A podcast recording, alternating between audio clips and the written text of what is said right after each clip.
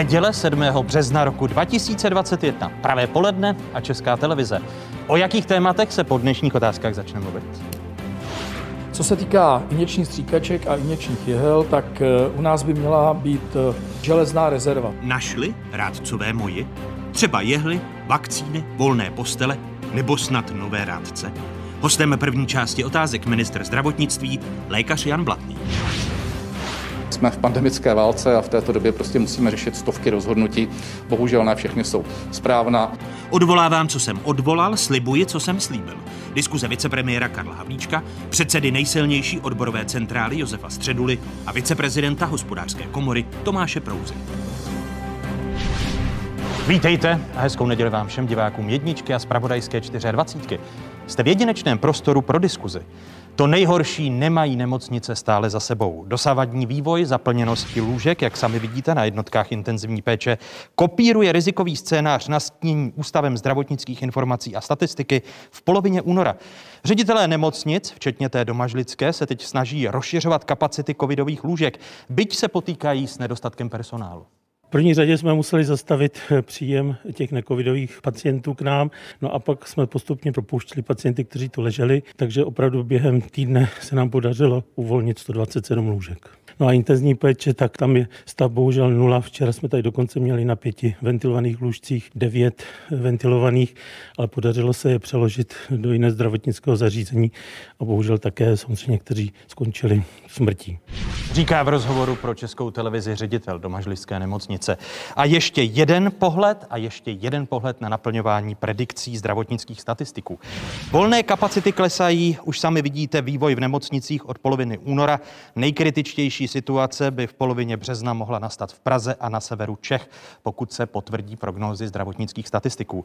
Prvním hostem dnešních otázek je avizovaný ministr zdravotnictví České republiky a lékař Jan Blatný. Vítejte, pane ministře, hezký dobrý den. Dobré poledne. Jak velké je riziko, že se počet pacientů na jednotkách intenzivní péče dostane k té dvoutisícové hranici, jak jsme viděli v predikci Ústavu zdravotnických informací a statistik? To riziko je reálné a je potřeba říct, že pravděpodobně ten nadcházející týden bude eh, ten nejkritičtější. E, a pak očekáváte po příštím týdnu už zvolňování a brždění. Jestliže se potvrdí předpoklady, o kterých jste i vy mluvil, potom eh, v průběhu tohoto týdne bude patrné zabrždění epidemie a to může mít následně zhruba za 10 dní odraz i v nemocnicích, kde by se měla zastavit eskalace eh, zátěže pro jednotky intenzivní péče. Na základě vládního rozhodnutí, schváleného ve středu, pane ministře, mohou jednotlivá hejtmanství dát pracovní příkazy ambulantním specialistům, dalším zdravotníkům a medikům kraje, a to přes tíživou situaci ve svých nemocnicích, když zmíním kraj středočeský, eh, chtějí spíše dobrovolnou pomoc. Dá se zvládnout ta kritická situace, která přijde v příštím týdnu bez těch nařízení? Eh, já si myslím, že je potřeba ta nařízení mít a když se podívám na eh, odhady, které vytvořili sami kraje a jednotlivé nemocnice, tak díky tomu, že budou použity, eh, použity rezervy, které vznikají tou pracovní povinností, tak by mělo v rámci republiky dojít k navýšení minimálně o 60 lůžek jednotek intenzivní péče a necelých 40 s takzvaným vysokoprůtokovým kyslíkem, což je odhad, který vznikl tím, že předpokládají a požadují jednotlivé nemocnice počet zaměstnanců, který jim umožní tato lůžka aktivovat. Jak jsem říkal už minule, není problém budova nebo ta vlastní postel, problém je kvalifikovaný personál, který bude moci o tyto pacienty pečovat. Jinými slovy, myslíte, že kraje a zdravotnická zařízení nakonec sáhnou k tomu vládnímu nařízení, které jste vydali ve středu a že to nemůže být na dobrovolné bázi, protože příští týden bude kritický? Rozumím tomu, že budou upřednostňovat dobrovolnou bázi a záleží na tom, eh, kolik takových dobrovolníků najdou ale myslím si, že je naprosto nezbytně nutné mít i možnost pracovní povinnosti, proto jsme ji konec konců umožnili a domnívám se, že minimálně některé kraje k ní sáhnout budou muset. Eh, které? Je to ta Praha, to, co jsme viděli v mapce eh, v úvodu? Jsou to ty, které jsou obecně nejpostiženější, tak to je, ano. Eh, vy jste konzultovali to vládní nařízení pracovní povinnosti s děkany lékařských fakult, kteří ten krok kritizovali ve čtvrtek a říkali, že ohrozí vzdělávání budoucích lékařů? Samozřejmě jsme to eh, konzultovali, i já osobně jsem hovořil s vedením asociace děkanů a Myslím si, že řadu z těch jejich poznatků a požadavků jsme zapracovali, protože původní návrh byl ještě o něco širší a domluvili jsme se právě na tom, aby se jednalo jenom o vybrané ročníky a také, aby byli upřednostňováni ti studenti, kteří už právě pomáhají dobrovolně, aby se třeba nestalo, že studenta, který dobrovolně pomáhá na jedné z pražských jípek, někdo povolá třeba do Liberce, kde bydlí. Eh, ale ten argument, který asociace děkanů, jak jste zmínil, eh, napsala ve svém prohlášení čtvrtečním, cituji, eh, nařízení pracovní povinnosti nebylo s námi konzultováno, nasazení studentů nepříznivě ovlivňuje kvalitu studia a do budoucna může vést k problémům v celém zdravotnictví. Nemyslíte, že ten argument je platný? Já si myslím, že toto byl pravděpodobně dopis, který se minul s tou mojí konzultací, takže proto byl možná takto formulován. Já si opravdu stojím za tím, že jsem to konzultoval vnímám nesouhlasné stanovisko, kterému úplně rozumím a je potřeba si také uvědomit, že Studenti medicíny byli ti, kteří vlastně drželi celou tady tuto pomoc docud. A je to jeden z důvodů, proč jsme se neomezili jenom na ně. Vlastně jsme nakonec tu pracovní povinnost umožnili nařídit jenom dvěma ročníkům.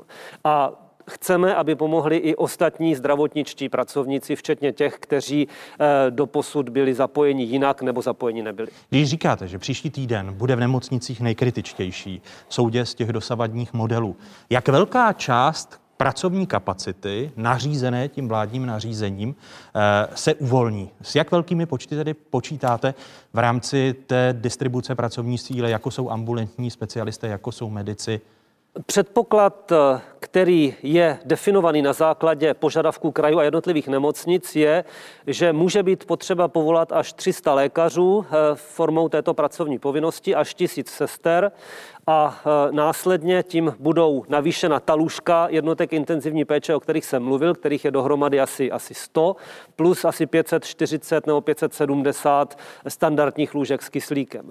A kromě toho budou taky Můžou být taky povoláni eh, lékaři a sestry k zajištění eh, očkování, tak, aby se mohlo očkovat i o víkendech. Když se podíváme na aktuální data přetíženosti nemocnic, eh, tady jsou v nejpostiženějším Karlovarském kraji, jak vidíte aktualizovanou mapu otázek z dnešního rána, je teď pět volných lůžek intenzivní péče.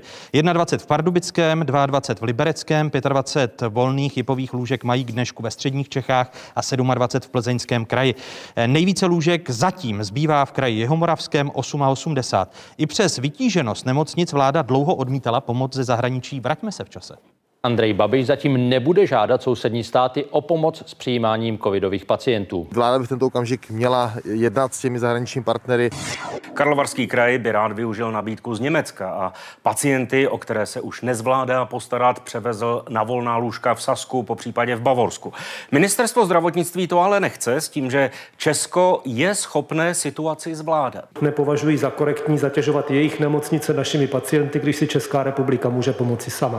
Mám za to, že pokud jde o lidské zdraví anebo záchranu lidských životů, hranice by neměla v dnešní době sehrávat vůbec žádnou roli. To není řešení té nastalé situace. Postará se o vás i Česká republika. Není potřeba za každou cenu cestovat do zahraničí. Pokud nás nepožádá e, Karlovarský kraj a nepožádal, tak nemáme co zařizovat. Jan Blatný teď o pomoci německých zdravotníků jedná. Nastavujeme možnosti eh, tak, abychom přesně věděli, jakým způsobem by byly tyto služby hrazené, jakým způsobem by probíhal transport.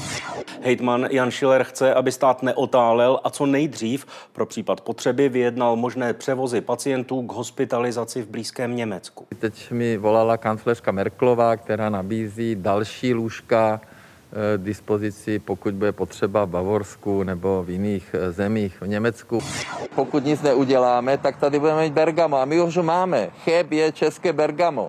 Vrátili jsme se v čase a doplníme tento časozběrný přehled tím, že v pátek Česká republika aktivovala zahraniční pomoc, kterou nabízejí Německo, Švýcarsko, Polsko. Eh, pane ministře, eh, proč zatím nikdo z pacientů přes tu kritickou situaci, kterou vidíme v tu zemských nemocnicích, nebyl do zahraničí převezen? Je to tak, jak jsem eh, řekl a konec konců, jak už bylo eh, zmíněno i v tom příspěvku, je potřeba požádat. Ta zahraniční pomoc bude v řádu nějakých desítek, když ji skombinujeme, tak případně i nějaké stovky pacientů a začala být čerpána ve chvíli, kdy české nemocnice přestaly mít svoji vlastní kapacitu. To si myslím, že je velmi korektní přístup. A během víkendu... Odmítáte tedy, odmítáte tedy námitku, že jste celou věc zdržovali, že v tom sehrála roli politika, protože část pacientů z Chebska, Sokolovska, z Karlovarského kraje už mohla být převezena dávno do Německa. Eh, to si myslím, že eh, to by bylo opravdu eh, trošku spleteno, protože ve chvíli, kdy jsme schopni to zařídit uvnitř země, a tak to bylo, tak jsme to zařizovali. To znamená, ti pacienti, kteří by byli převezeni do Německa, byli teda převezeni v rámci České republiky, ale zpátky k vaší první otázce, protože nyní je ta situace opravdu závažnější, než byla třeba před 14 dny. A v průběhu víkendu mohu potvrdit, že z Pardubického kraje byly vzneseny dva požadavky a byly zavedeny do toho systému EVRS. Jiné, z Pardubického jiné kraje zatím dva. Odinut zatím konkrétní požadavky vzneseny nebyly, ale mohou být. A kdy ti pacienti, kteří byli zaneseni do toho systému, budou transportováni do zahraničí? To není otázka, kterou by rozhodlo ministerstvo. Je to evropský systém včasného varování, který má své přesné pravidla, svá přesná pravidla a ty nemocnice, které o to žádají, je mají k dispozici. O tom, kdy bude ten konkrétní pacient a kam bude převezen, rozhoduje ta přijímající nemocnice. Od nás požadavek na ty dva pacienty, kteří zatím byli požadováni, odešel do tohoto systému. A e, vy tedy, vy tedy odmítáte to, že e, by právě v přesunu těch zatížených nemocnic, protože říkáte, že eh, se to řešilo zatím v rámci České republiky, ale není šetrnější pro ty pacienty, když jsou převáženi desítky kilometrů, ku příkladu ze Sokolovska nebo z Chebska eh, do Německa, než aby putovali po republice a jeli třeba na Moravu?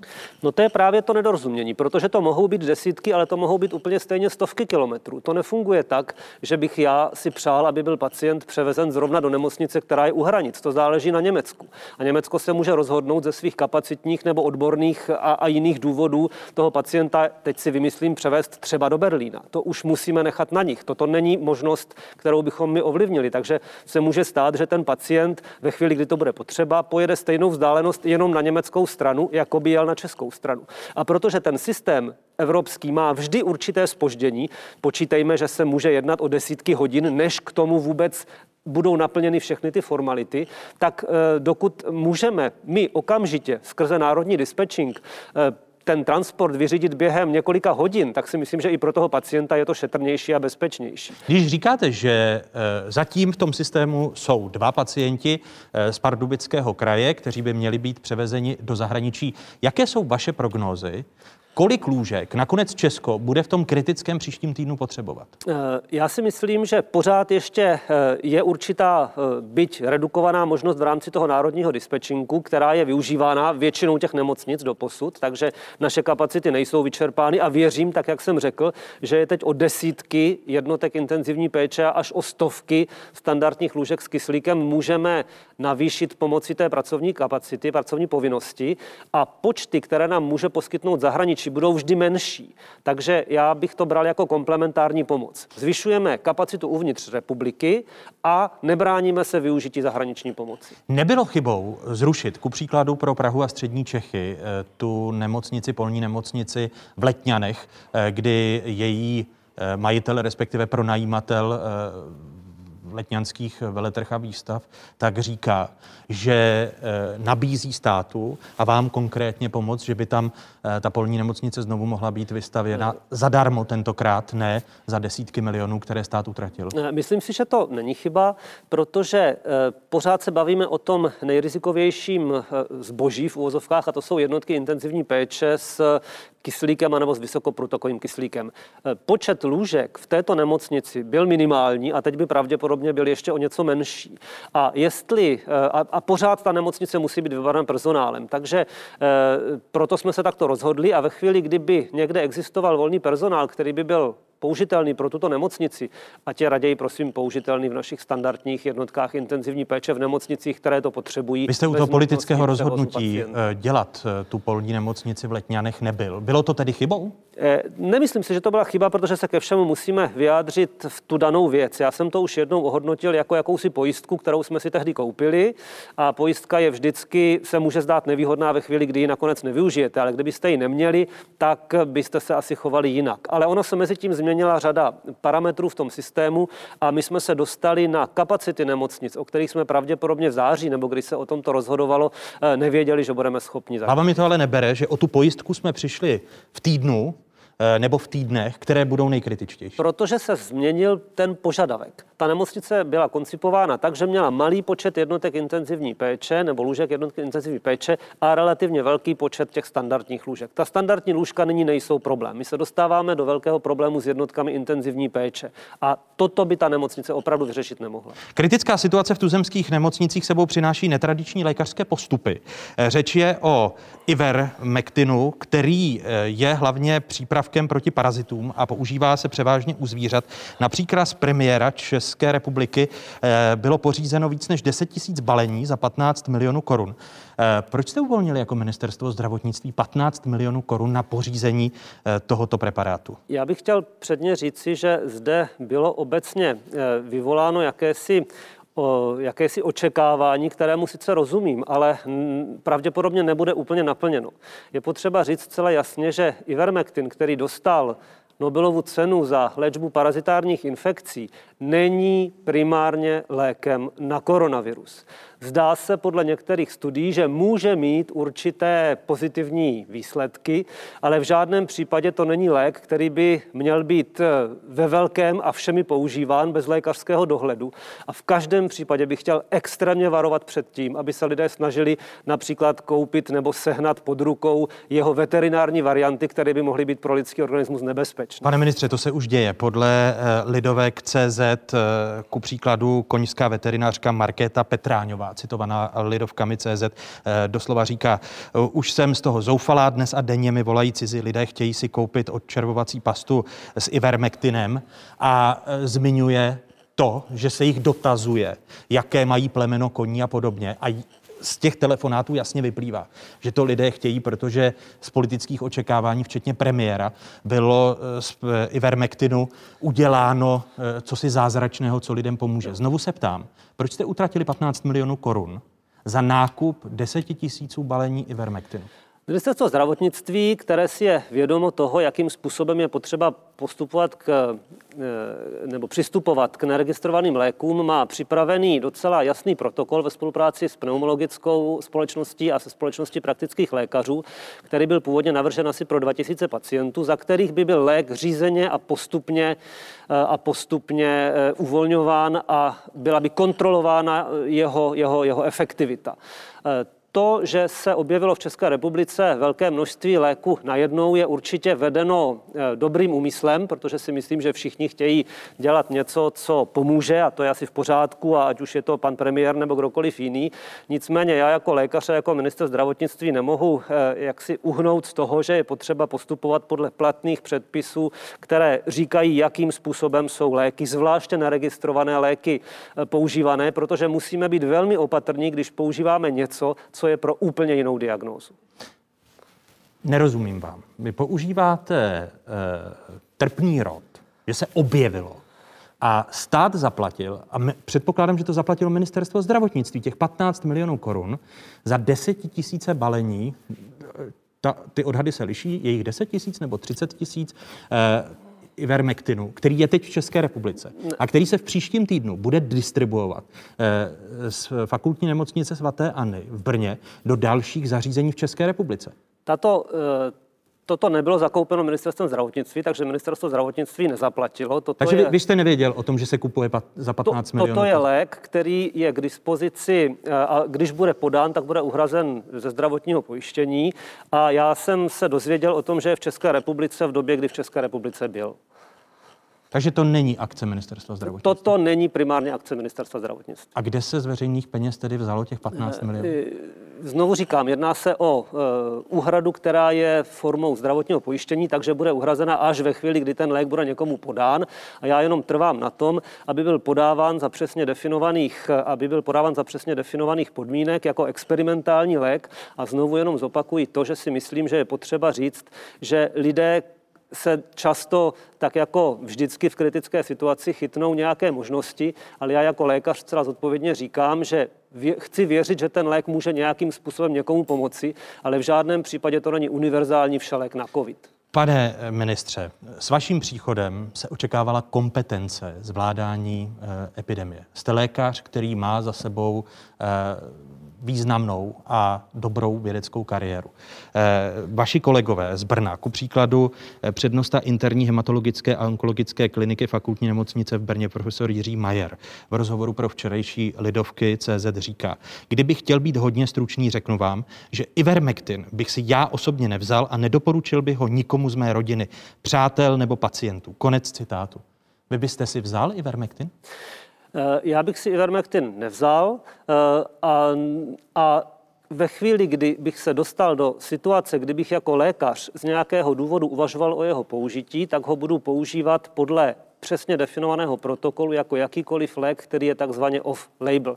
Je potřeba si říct, že tento lék je používán v dávkách, které jsou několikrát pro koronavirus, několikrát větší než je jeho původní indikace pro parazitární onemocnění. Může být spojen s postižením jater, s postižením ledvin a podobně, takže je potřeba ho jako jiné experimentální léky velmi opatrně kontrolovat, velmi opatrně hlídat a není to lék, který by se měl rozdat všem. Určitě ne. Vadí vám jako ministru zdravotnictví, že tady máme desetitisíce balení Ivermectinu? Uh, mně asi nevadí, kolik ho tady je. Mně by vadilo, kdyby byl používán nějak živelně. To... Ale to se, to se stane příští týden, protože už je, už je z nemocnice svaté Anny v Brně, která s tím začala, distribuován do dalších zdravotnických uh, zařízení je distribuován do zdravotnických zařízení, to jste řekl velmi správně, to znamená, bude distribuován mezi lékaře, kteří, věřím, budou e, dodržovat to, co jsou učeni na lékařských fakultách a my jim k tomu dáme e, jakýsi protokol, podle kterého by měli postupovat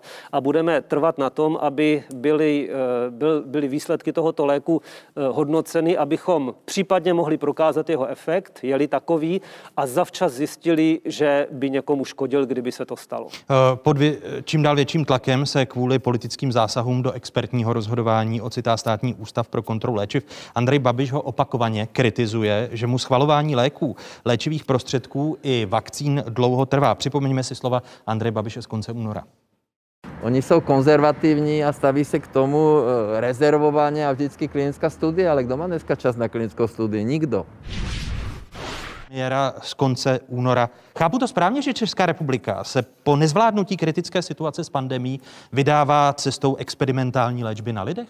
Vys Ivermectin? Eh, toto je eh, řečeno hodně striktně, ale ve chvíli, kdybychom eh, popustili stavidla, tak by to takhle mohlo vypadat. Já si myslím, že pan premiér si ve svém expresivním vyjádření neuvědomil vlastně důležitost klinických studií. Já nemohu používat léky, které nemají provedeny klinické studie, to prostě nelze. Ale to A, se tady děje u Ivermectinu. Eh, proto ministře. znovu říkám, jedná se o lék, který je, eh, který je off-label a který musí být alespoň nějakým způsobem řízen.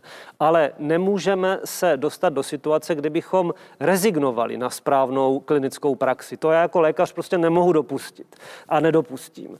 Takže eh, berme to jako nějaké eufemistické vyjádření, že je možná teď situace dramatičtější, nebo určitě je dramatičtější, ale nemůžeme rezignovat na správnou eh, léčebnou praxi, protože to by se nám všem vymstilo. I těm lidem, kteří teď věří, že jim může tento lék pomoci. A nejedná se jenom o ivermectin, jedná se o jakoukoliv experimentální léčbu. Kdybych vám ale řekl, že ta pravidla jsou porušována, protože SUKL eh, přijal takové stanovisko, takové české stanovisko, obutá, neobutá, učesaná, neučesaná. Eh, to znamená, že eh, de facto říká, že preparát Ivermectin neškodí, ale zatím eh, ho nevydal na, na, na léčbu a nejsou potvrzeny studie, že by opravdu pomáhal v No, souvislosti. no v, tom, v tom má Sukl v podstatě pravdu. A jako ono být konzervativní, mě v tuto chvíli, já třeba mám taky nějaké výhrady, každý máme výhrady e, e, k různým věcem, ale, ale tady musím říct, že být konzervativní v této fázi neznamená jakoby nic pejorativního, nic špatného. Já si myslím, že taková instituce, jako je Ústav pro kontrolu léčiv, musí být svým způsobem velmi konzervativní, aby byla schopná zajistit to bezpečné použití. A... Ale není to páteční stanovisko SUKLu? Pod tím, po, pod tím politickým tlakem, že tady premiér eh, politicky vyhlásil experimentální léčbu na, na lidech a přede mnou je stanovisko americké autority FDA, která v pátek konstatuje, že musí vyhodnocovat vědecké údaje o lécích, aby se ujistila, že je pro konkrétní použití bezpečné a účinné a poté se rozhodnout, zda je schválit či nikoli. Použití jakékoliv léčby eh, přípravkem, eh, která není, který není schválen FDA, pokud není součástí klinického hodnocení, může způsobit vážné škody, což právě konstatuje FDA v souvislosti s Ivermectin. FDA a EMA jsou, jsou pro mě jedny z největších autorit na světě a já to, co řekla FDA, bych úplně klidně podepsal, ale tady bych jenom chtěl říct, aby to nebylo jako personifikováno jenom na jednu osobu. To není, to není stanovisko, které by zastával jen premiér. To je jakési celospolečenské stanovisko, do kterého jsme se zvláštním způsobem dostali díky řadě mediálních nepřesností o Ivermectinu a ve chvíli, kdyby o tom, jestli použijeme nebo nepoužijeme, použijeme léky, se rozhodovalo na základě novinových článků, tak to je svět, do kterého já určitě nepatřím. Pane ministře, ale neděje se to. Já chápu, že ku příkladu středeční právo vypadá, jak kdyby majitelům práva patřila výrobna Ivermectinu. Ale znovu se ptám, neměl byste vy jako minister zdravotnictví, který je vědeckou kapacitou, říci, že tady se děje něco, co se vymyká zdravému rozumu, kde tady máme desetitisíce balení Ivermectinu, pořízené za 15 milionů z peněz daňových poplatníků. A a nejsou klinické studie? Znovu vám říkám, není to tak, že by nebyla vůbec žádná klinická studie, a to konstatuje i ten SUKL. Jsou jakási předběžná klinická data, která říkají, že za určitých okolností, u určitých případů tento lék může pomoci. To je dobrá známka. To je v podstatě to, jakým způsobem se věda posouvá dopředu. To je v pořádku. Na druhé straně těch údajů není dostatek, aby jsme mohli říct, že to bude standard léčby a už vůbec není dostatek o jeho bezpečnosti použití. A no to, proto, je to, to je to zásadní, to protože, je to zásadní. protože veterináři říkají, že ku příkladu u zvířat, pak zvířata trpí průjmy, je problém s jejich ledvinami a s játry. No. My přece nemáme teď žádné studie, které by mohly vyvrátit to, že pacienti sice budou vyléčeni na COVID-19, ale budou mít dlouhodobější zdravotní následky na ledvinách a na játrech. No, to je, jsme právě, to je právě ta oblast té emergentní medicíny. Jako jedna, která o tom, aby se používaly veterinární přípravky, které jsou i jako v jiném dávkování a v jiné kvalitě. To jako v žádném případě. Jestli kdokoliv z diváků má doma veterinární přípravek, tak ať ho úplně s klidem hodí do koše, protože ten by mu opravdu mohl ublížit. Pak, když se bavíme o veterinárních, o humánních přípravcích, potom se dostáváme právě do té situace, která teď je, že to dané onemocnění, na které používáme experimentální lék, může toho člověka zahubit. V tu chvíli, kdy vás zahubí to vlastní onemocnění, potom je vám trochu jedno, jestli vám třeba selžou játra kvůli té léčbě. Takže bavíme se o něčem, co je ve velmi, ve velmi de- delikátní rovnováze. Takže mě ale... krátkodobě to může vylečit na COVID, ale budu mít oddělaná játra s ledvinami. To nevíte, třeba ne. A to je právě to, kde chci, aby do budoucna byly studie, ty určitě budou, ale ty teď nestihneme. Ne protože na ně není čas, ale že to trvá dlouhou dobu. A proto já jenom chci, aby jsme si všichni uvědomili, že to je lék, který může mít potenciální pozitivní dopad. V žádném případě to není všelék a když se bude podávat, tak s informovaným souhlasem pacienta, kde musí být informován tak jako standardně o všech jeho možných pozitivních i negativních účincích a musí být používán za kontroly lékaře. A ono to v podstatě podstatě i bez stanoviska SUKLu už jde. Je to takzvaný mimořádný dovoz, kdy si ten lék může lékař, který je přesvědčen, že jeho pacientovi pomůže vyžádat, přebírá za to odpovědnost a musí s tím pacientem komunikovat tady všechny tyto situace, o kterých jsem se bavil. Když... Takže ten lék může pomoci, ale může také uškodit. Není to všelék a není to něco, co by měl mít každý doma ve své lékárničce. Když se podíváme na to, jak zvládáme koronavirovou krizi, tak v sobotu testy zachytili v České republice více než 9 tisíc nových případů COVID-19. A i když je to oproti pátku o 4 tisícovky méně, jde o 12 případů, zachycených případů více než před týdnem. Relativní pozitivita testů, jak sami vidíte na grafu, eh, osciluje kolem hodnoty 40%, nicméně neeskaluje zatím k vyšším hodnotám. V posledních dnech vidíte mírné zpomalení rychlosti šíření nákazy, což ale nemusí znamenat, že má Česká republika šíření eh, onemocnění COVID-19 pod kontrolou. Eh, pane ministře, nakolik té současné kritické situaci, když vidíme eh, na datech ÚZISu, jak se vyvíjela situace hlavně po vánočních svátcích, nakolik k tomu přispělo to, že Česká republika nebyla vlastně schopna zachytit šíření té britské mutace? To je poměrně podstatná otázka, protože eh, když to řeknu, eh, když otočím ten váš dotaz, tak my tím, že se snažíme eh, v poslední době, a to si myslím, že je snad i můj přínos pro celou tu věc, vybudovat funkční surveillance pro screening této nemoci, včetně jednotlivých variant, které navíc mohou mít různé mutace. To tady bohužel do té doby vybudováno nebylo a já se nebudu vyjadřovat k tomu, co se dělo do chvíle, než já jsem byl na ministerstvu, protože to jsem nemohl ovlivnit zachytit. Jinými tak, slovy, technicky nebylo možné eh, technicky zachytit to... tu britskou mutaci hned v počátcích, protože nebyla vybudovaná kapacita? Nebyly k tomu dostatečné kapacity.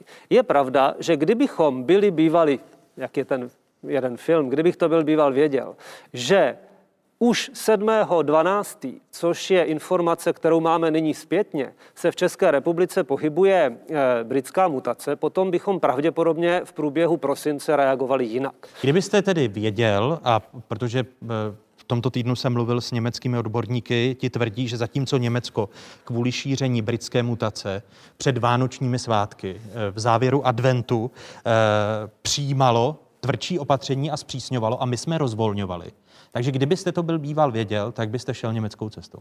Pravděpodobně bychom šli cestou, která by byla daleko přísnější.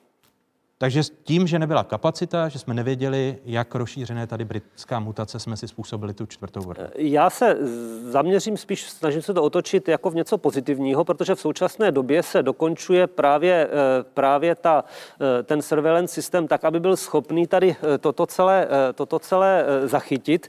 Konec konců i určité změny, které jsem provedl v rámci vedení státního zdravotního ústavu a v rámci, v rámci laboratorní skupiny, věřím, že tomu pomohou. A v podstatě záměrem je, aby všechny laboratoře, které jsou toho schopny, a těch je velký počet, prováděli PCR screening, který upozorní, nikoli podloží, ale upozorní, pro, uh, upozorní na to, že se může jednat o danou mutaci toho viru.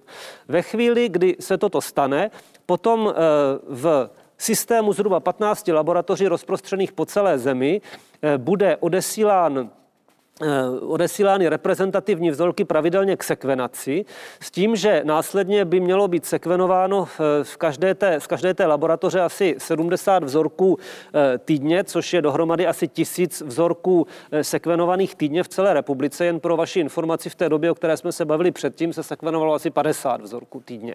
Takže tam je masivní nárůst a zapojí se do toho i ostatní organizace, včetně, včetně akademických, tak, aby byla dostatečně velká sekvenační kapacita, aby nám tady tento systém umožnil do budoucna, protože toto není poslední mutace, která se tady objevila, eh, aby nám umožnila eh, zavčas zjistit, že se ta mutace v České republice objevuje a kde se šíří. Eh, když mluvíte o jiných mutacích, podívejme se na mapu České republiky, jak nám krásně britská mutace putovala a putuje. Tady vidíte opět na datech Ústavu zdravotnických informací a statistiky, jak v jednotlivých dnech britská mutace od západu přes střed a, a východ eh, republiky projde ta eh, vlna eh, Českou republikou. Patrné je, že do půlky února byly nejvíce postižené oblasti Ažského výběžku a hranice s Polskem v Královéhradeckém kraji. Od 21. února se nejpostiženější oblasti rozšířily do vnitrozemí mezi 16 nejvíce zasažených okresů. Jak uvidíte záhy v tabulce, teď patří Tachov, Plzeň, Sever, Kolín, Sokolov, Rokycany, Ústí nad Orlicí nebo Náchod. Máme, pane ministře, teď už a víme, jak velká je ta nálož britské mutace populaci a jaké je to procentuální zastoupení té původní mutace a britské mutace? Eh, tuto informaci máme, ono se to eh, proměňuje, ta data jsou pravidelně aktualizována a v současné době eh, jsou obecně se jedná o nadpoloviční nebo více než 50% prevalenci té mutace britské a jsou okresy už delší dobu, jsou to právě ty, ve kterých ty problémy začaly nejdříve, které měly někdy tu nálož až k 80%. Evidentně právě přítomnost této mutace a její přechod od Eh, od západu na, na východ je tím, co vedlo k té změně v trendu křivek v, polo, v první polovině eh, ledna.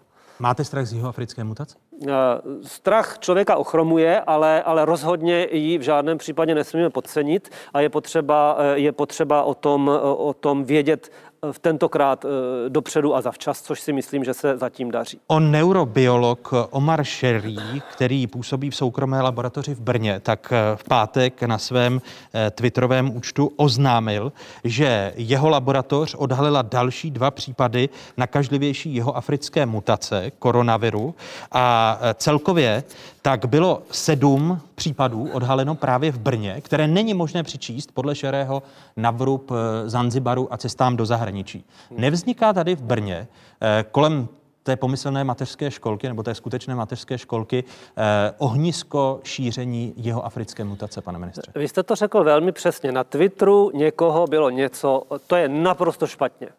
Ve chvíli, kdy mám podezření, že jsem zachytil takovouto mutaci, ať už jsem soukromá nebo státní laboratoř, tak to nebudu dávat na Twitter, ale pošlu tyto vzorky do Národní referenční laboratoře, abychom je ověřili. Podle informací, protože samozřejmě toto mě výrazně znepokojilo, takže jsme kontaktovali s hlavní hygieničkou eh, Jihomoravskou hygienickou stanici a bylo nám sděleno, že laboratoř eh, kolegy Šerého byla požádána o to, aby zaslala vzorky do Národní referenční laboratoře a odpovědí bylo, že je nikam nepošle, protože si za svými výsledky stojí. Takže toto považuji za naprosto eh, jaksi nepochopení v lepším případě celého systému surveillance a prostě tyto vzorky tam musí být odeslány a je potřeba říct, že zatím musí, žádný... Musí, když si, eh, když si budou ti zástupci soukromé laboratoře trvat na tom, že neodešlo? Eh, je to, ano, přesně správně se ptáte, protože i toto je věc, která se nyní bude měnit, jak si nás nenapadlo nikoho zřejmě, nebo kolegy, kteří se tím zabývali přede mnou, nenapadlo, že by si někdo vůbec dovolil neposlat vzorek do Národní referenční laboratoře. Toto je poměrně nová informace, takže to bude zakomponováno do no- nového mimořádného opatření. Takže vláda bude... přijme nové mimořádné opatření, kde eh, soukromé laboratoře budou muset odevzdávat? Ne soukromé, všechny laboratoře. Ve chvíli, kdy bude vysloveno podezření na něco, co může ovlivňovat život všech lidí v tomto státu, tak není na místě si myslet, že já si za svým výsledkem stojím. Prostě to pošlu do referenční laboratoře a, niko, a s nikým se o tom nebudu bavit. Ale dnes to právní předpisy České republiky neumožní? Chápu to správně? Nenutí k tomu, protože eh, je to tak doposud nastaveno. Není to absurdistán? To jste řekl vy. Ale vy mi to nevyvracíte. Eh, pane ministře, vy ale nemáte obavy, že pokud ty vzorky jsou správné, a, a vyhodnocení v té soukromé laboratoři, je správné, že nám tady vzniká ohnisko jihoafrické mutace v Brně? Eh, my máme přesně vytrasované ty ostatní případy, které byly správně odeslány do Národní referenční laboratoře a které, eh, které odpovídají tomu, tomu importu ze zahraničí. Tam nebyl prokázán žádný kontakt s těmi osobami, které eh, kolega Šerý uvažuje jako podezření na tuto mutaci, ale právě proto musí být tito lidé okamžitě, eh, okamžitě eh, konfirmováni. Ono i ta konfirmace trvá téměř týden. Ale s, s hygieniky v Brně je nastaveno to, že všichni tito lidé i s tímto podezřením jsou vytrasováni a budou sledováni během karantény i izolace. Ta mateřská školka, jak říkáte, je pod bedlivým dohledem, aspoň tak mě informovala a, a dnes jsem to ověřoval znovu eh, hlavní hygienička a Jihomoravská hygienická stanice. Takže samozřejmě musíme k tomu přistupovat, jako by to byla pravda. Znamenalo by to ovšem něco, něco jiného, než je import ze zahraničí, protože tam opravdu nebyly u těchto lidí nalezené žádné, žádné styky s tím importovaným kmenem ze Zanzibaru. A, e, ale abychom se o tom bavili, potřebujeme vědět, jestli to opravdu je jihoafrická mutace. To zatím nevíte. To zatím nevíme, protože ty výsledky nebyly odeslány ke konfirmaci.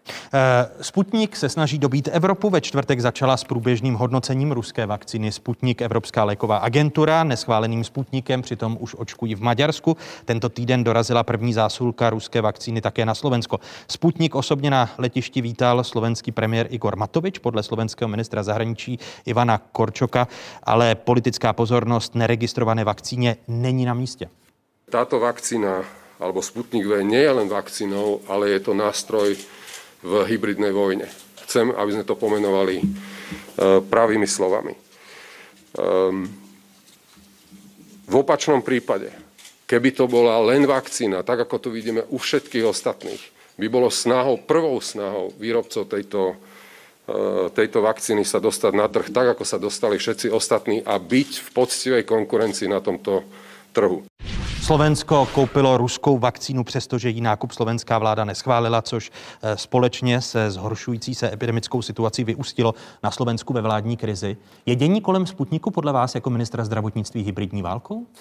Já bych se snažil vyhnout tady těmto opravdu politickým věcem a přistupovat k tomu jako odborník. Znovu řeknu, to je to, proč jsem ve vládě, to je to, proč jsem do ní přišel a zopakuji své stanovisko, že Sputnik nebo jakákoliv jiná vakcína bude používána v této zemi ve chvíli, aspoň pokud já o tom budu rozhodovat, ve chvíli, kdy bude mít schválení Evropskou lékovou agenturou. Na tom se, myslím, většina eh, odborníků v této zemi shodne. Nemůže A... se to stát jako u Ivermectinu, že by se pod tlak dostal státní ústav pro kontrolu léčiv, protože na Sputnik tlačí prezident a premiér? Věřím, že ne.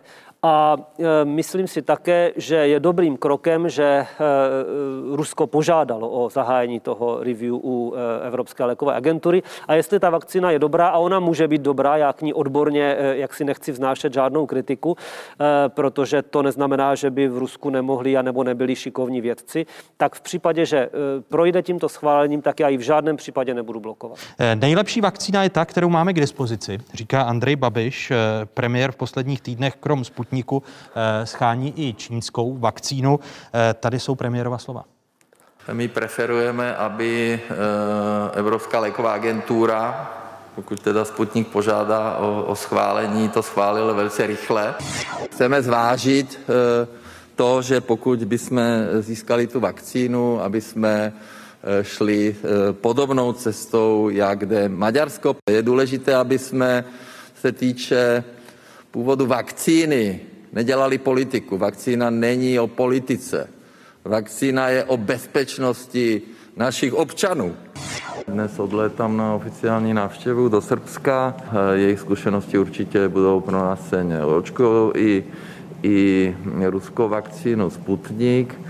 Chodím, ptám se, po světě scháním vakcínu, telefonujeme všude možně. Tam běží debata o ty dokumentaci, takže to je v běhu a, a e, čím dřív, tím líp, ale e, ta vakcína je jí málo, takže si myslím, že pokud by se nám povedlo ji získat a jsou lidi, kteří mi píšou, že chtějí tu vakcínu, bude to dobrovolné, tak proč ji nepoužít? Premiér jedním dechem tedy říká, že je proto, aby Evropská léková agentura schválila Sputnik eh, nebo jakoukoliv jinou vakcínu, která zatím schválena není, ale pak na straně druhé mluví o suklu, že to může stačit. Vy tedy garantujete veřejnosti, že nebudou lidé v Česku očkováni žádnou vakcínou, která nebude schválena Evropskou lékovou agenturou? Já si myslím, že všichni, včetně pana premiéra, chtějí nějakým způsobem pomoci. Všichni dělají všechno pro to, aby vakcíny, případně léky tady mohly být k dispozici. Promiňte, a je pane ministře, povinno, zatím, a je promiňte, zatím, zatím pomoc politiků, a to jak v České republice řídíme Já bych to jenom dořekl, protože ano. ono to není v kontradikci.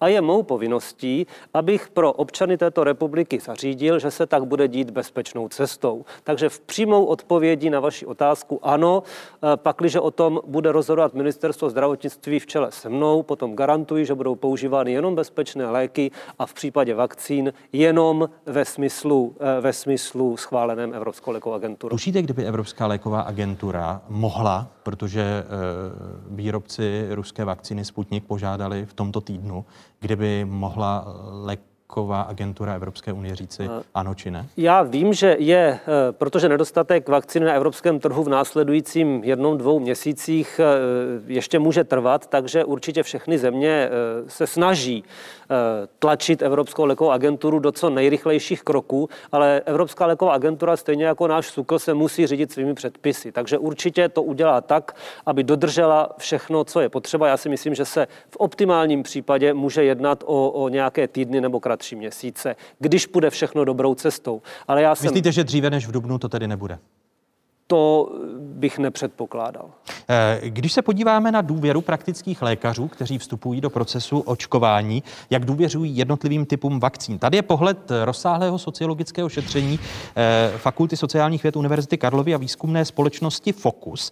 Eh, jde o rozsáhlé sociologické šetření mezi 11 63 praktickými lékaři v celé České republice. Mezi těmi, kterými se v Česku už očkuje, největší důvěru v očích praktiků má vakcína Pfizer-BioNTech. Té důvěřuje, jak vidíte sami, 57% praktických lékařů, moderně pak necelá polovina dotázaných a AstraZeneca 37% praktiků. A zatímco schváleným vakcínám nedůvěřuje jen 1% praktických lékařů, protože tam nasčítáno, jak vidíme, ta největší důvěra, ta tmavě zelená, tak ruské vakcíně Sputnik nedůvěřuje 20% praktiků, čínské 4% a 65% praktických lékařů, kteří se se průzkumu zúčastnilo, odpověděli, že ruskou vakcínu neumí posoudit u čínské vakcíny. Eh, stejnou odpověď zvolilo 88% dotázaných praktiků, protože to sociologické šetření se uskutečnilo od poloviny ledna do počátku února. A předseda Združení praktických lékařů Petr Šunka k jednoměsíčnímu odstupu od toho šetření a nedůvěře praktiků k ruské a čínské vakcíně v rozhovoru pro dnešní otázky říká. Je tam eh, samozřejmě určitá nedůvěra k těm eh, k dodržování jako kvality ve výrobních procesech a tak dále. Eh, to jsou všechno věci, které samozřejmě mohou být vyvráceny, pokud ta vakcína získá registraci Evropské lékové agentury. Pak já mám ten názor, že ve chvíli, kdy, kdy tu registraci má, tak je na ní potřeba pohlížet na jakoukoliv jinou vakcínu. Eh, nicméně, dokud ji nemá, tak je to něco, eh, co by asi praktičtí lékaři příliš používat nechtěli.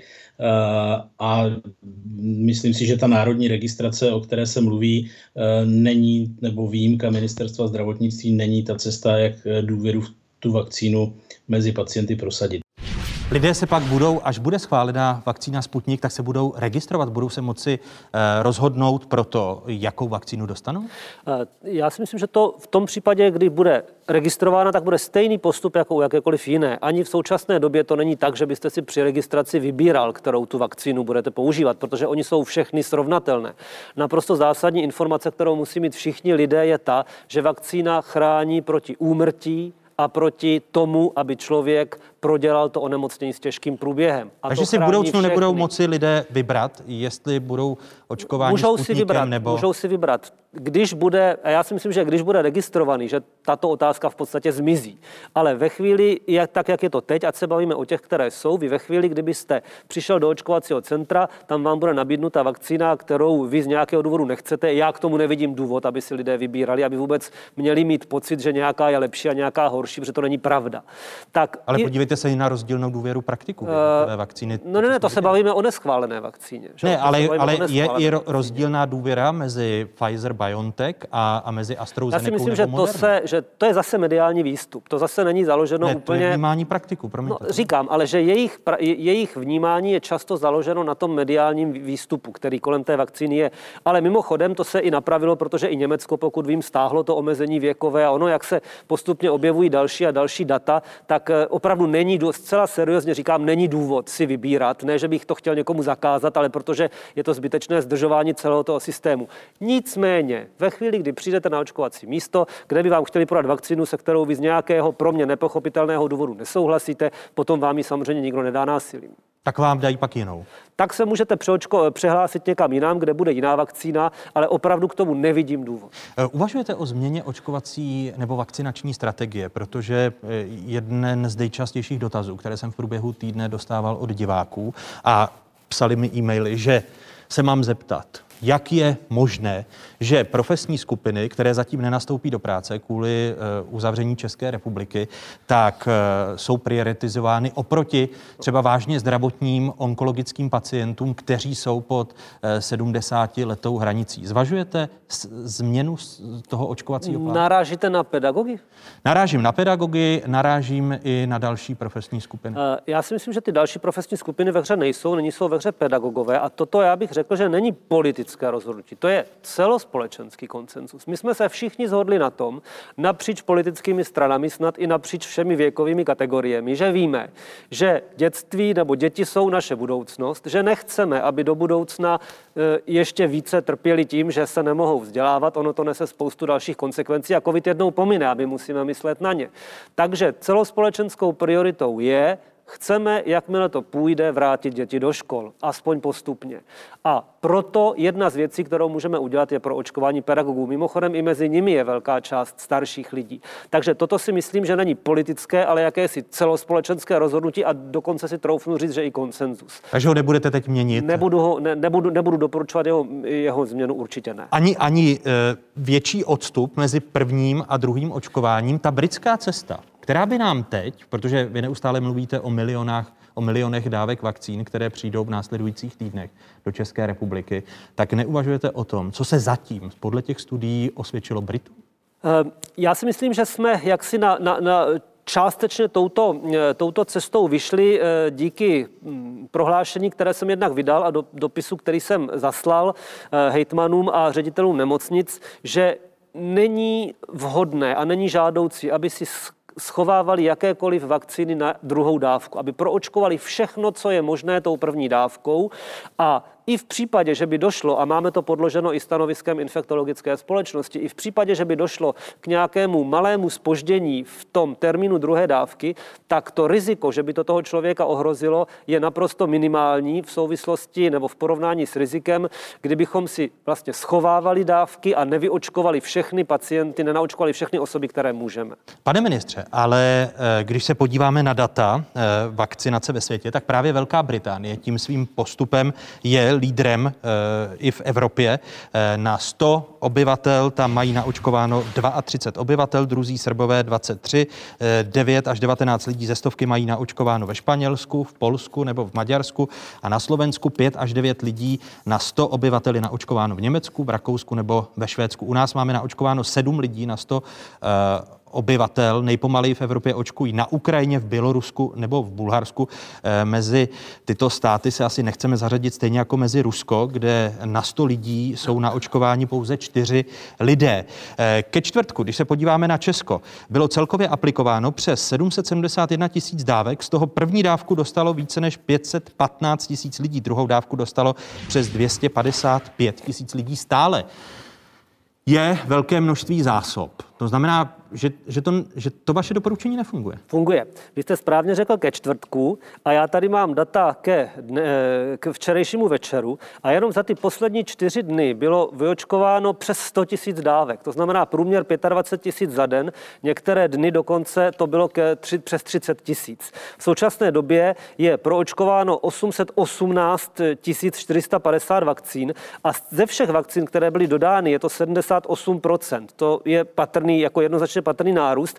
A když odečteme ty, které přišly koncem tohoto týdne, tudíž jsou určeny na příští týden, tak vlastně máme proočkováno 92,18%. Takže já si myslím, že právě to, co jsem řekl před chvílí, ten můj apel jak na ředitele nemocnice ke konci týdne, tak i na hejtmany, o, případně i o tom očkování víkendovém, protože e, například v sobotu, e, v sobotu bylo podáno, e, bylo podáno 10 tisíc dávek, Eh, což předtím, jak si nebylo, předtím kolem 10 tisíc dávek bylo třeba určitě přes 14 dny očkování během běžného, běžného dne. Takže si naopak myslím, že si to všichni uvědomují a že dochází k dalšímu požadovanému růstu toho očkování. Takže já si myslím, Kdy myslíte, že, to že, že ta rezerva pro strýčka příhodu na to druhé očkování zmizí, protože mluvíte, jestli jsem vás poslouchal pozorně, o 78%, eh, kdy, kdy tam žádné rezervy nebudou, protože je jasné, že... Ona tam vždycky jako nějaká rezerva musí být, že tu vakcínu dostanete jednou za týden, takže vy jako ve chvíli, kdy to hodnotíte třeba v sobotu a vakcínu jste dostal v pátek, taky nemůžete mít všechnu vyočkovanou. Ale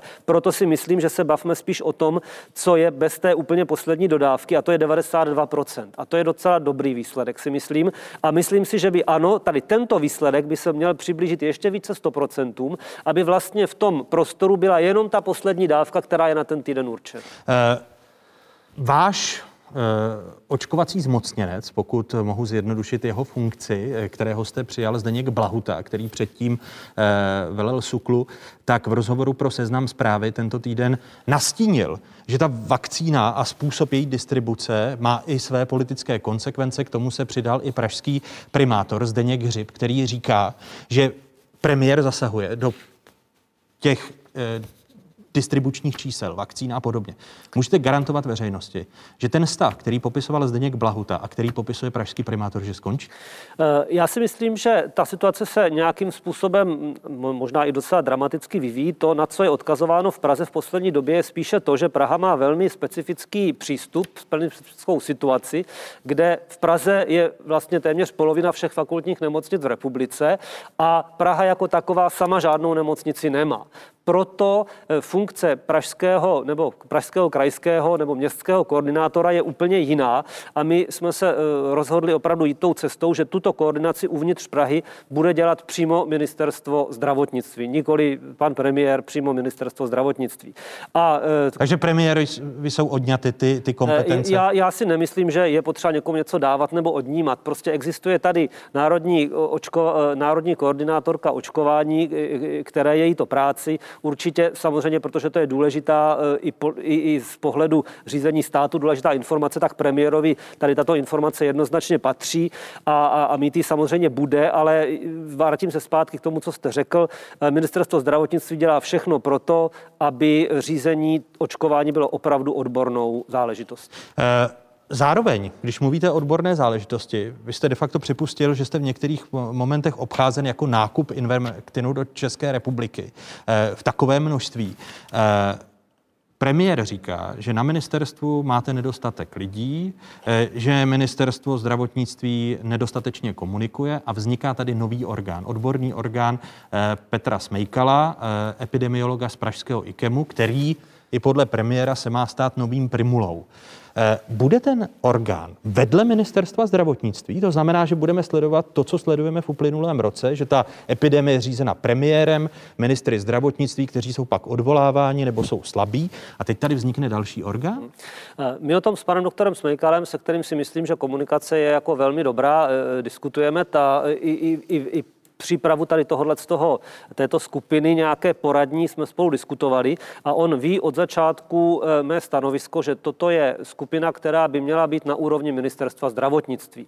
Ona nebudou to lidé, kteří byli zaměstnanci ministerstva, nebudou to lidé, kteří by byli mými podřízeními, ale chci, aby to bylo na úrovni ministerstva zdravotnictví a tato skupina dávala své odborné vyjádření, nezávislé odborné vyjádření ministrovi zdravotnictví, který s ním bude dále pracovat. A minister zdravotnictví se jimi bude řídit. Nebude to tak, že tady vznikne třetí orgán, protože eh, premiér nerespektoval ústřední krizový štáb, vznikla vládní rada eh, pro zdravotní rizika, která do jisté míry kopí ústředního krizového štábu. Eh, vy jste ministrem zdravotnictví a vedle toho vznikne čtvrtá na to, pale. Na toto, na toto já vám odpovím úplně, úplně jednoznačně. Chci, aby to tak bylo.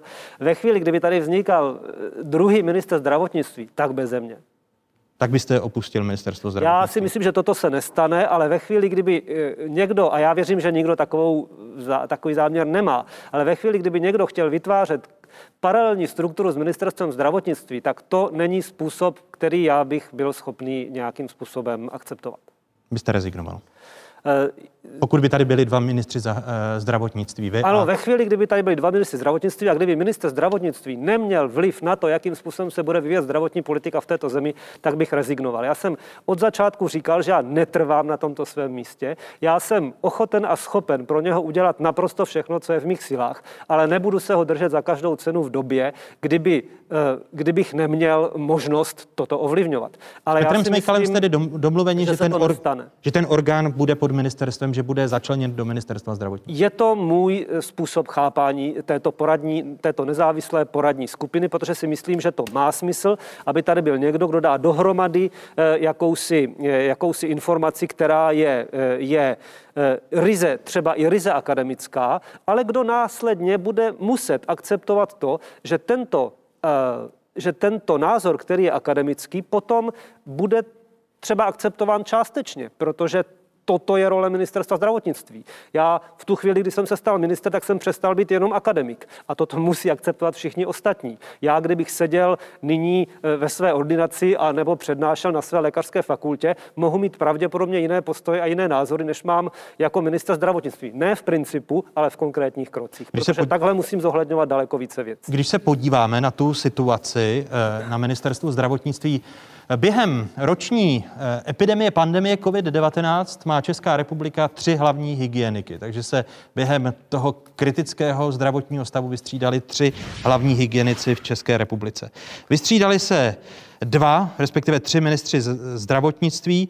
Eh, v srpnu odešel Rastislav Maďar, o měsíc později skončil ve funkci ministr zdravotnictví Adam Vojtěch, nahrazený Romanem Primulou a mohli bychom v těch změnách, jak i diváci vidí na obrazovce, eh, pokračovat.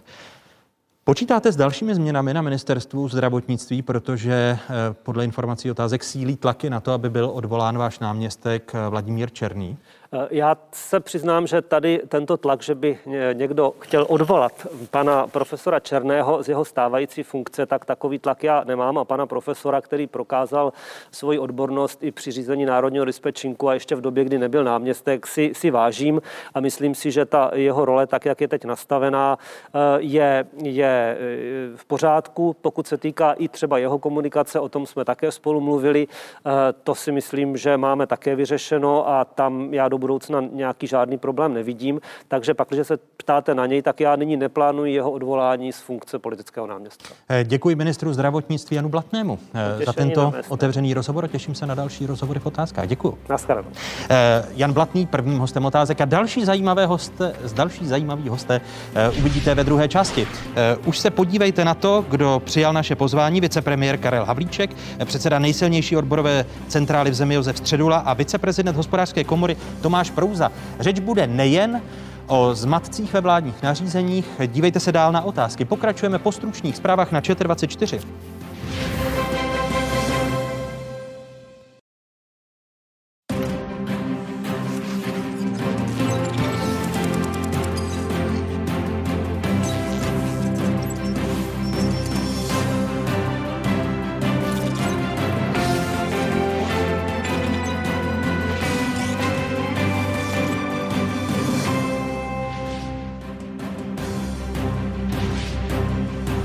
Jste na správné adrese, tady je Spravodajská jednička v zemi, tady je Spravodajská 24. Vítejte ve druhé hodině. O jakých tématech se po dnešních otázkách začne mluvit? Chtěli jsme to udělat co nejlépe. Stala se chyba. Dopadlo to, jako vždycky. Je eh, férové říct, že prostě to rozhodnutí nebylo správné, že jsme to udělali blbě. Vládní strategie v pokračování diskuze vicepremiéra Karla Havlíčka, předsedy nejsilnější odborové centrály Josefa Středuly a viceprezidenta hospodářské komory Tomáše Prouka. Plní státního rozpočtu za únor 2021 skončilo schodkově v částce minus 86,1 miliardy. Místo brzdy plyn. Schodek rozpočtu láme rekordy. Náraz do dluhové zdi se opět přiblížil. Vadí to někomu?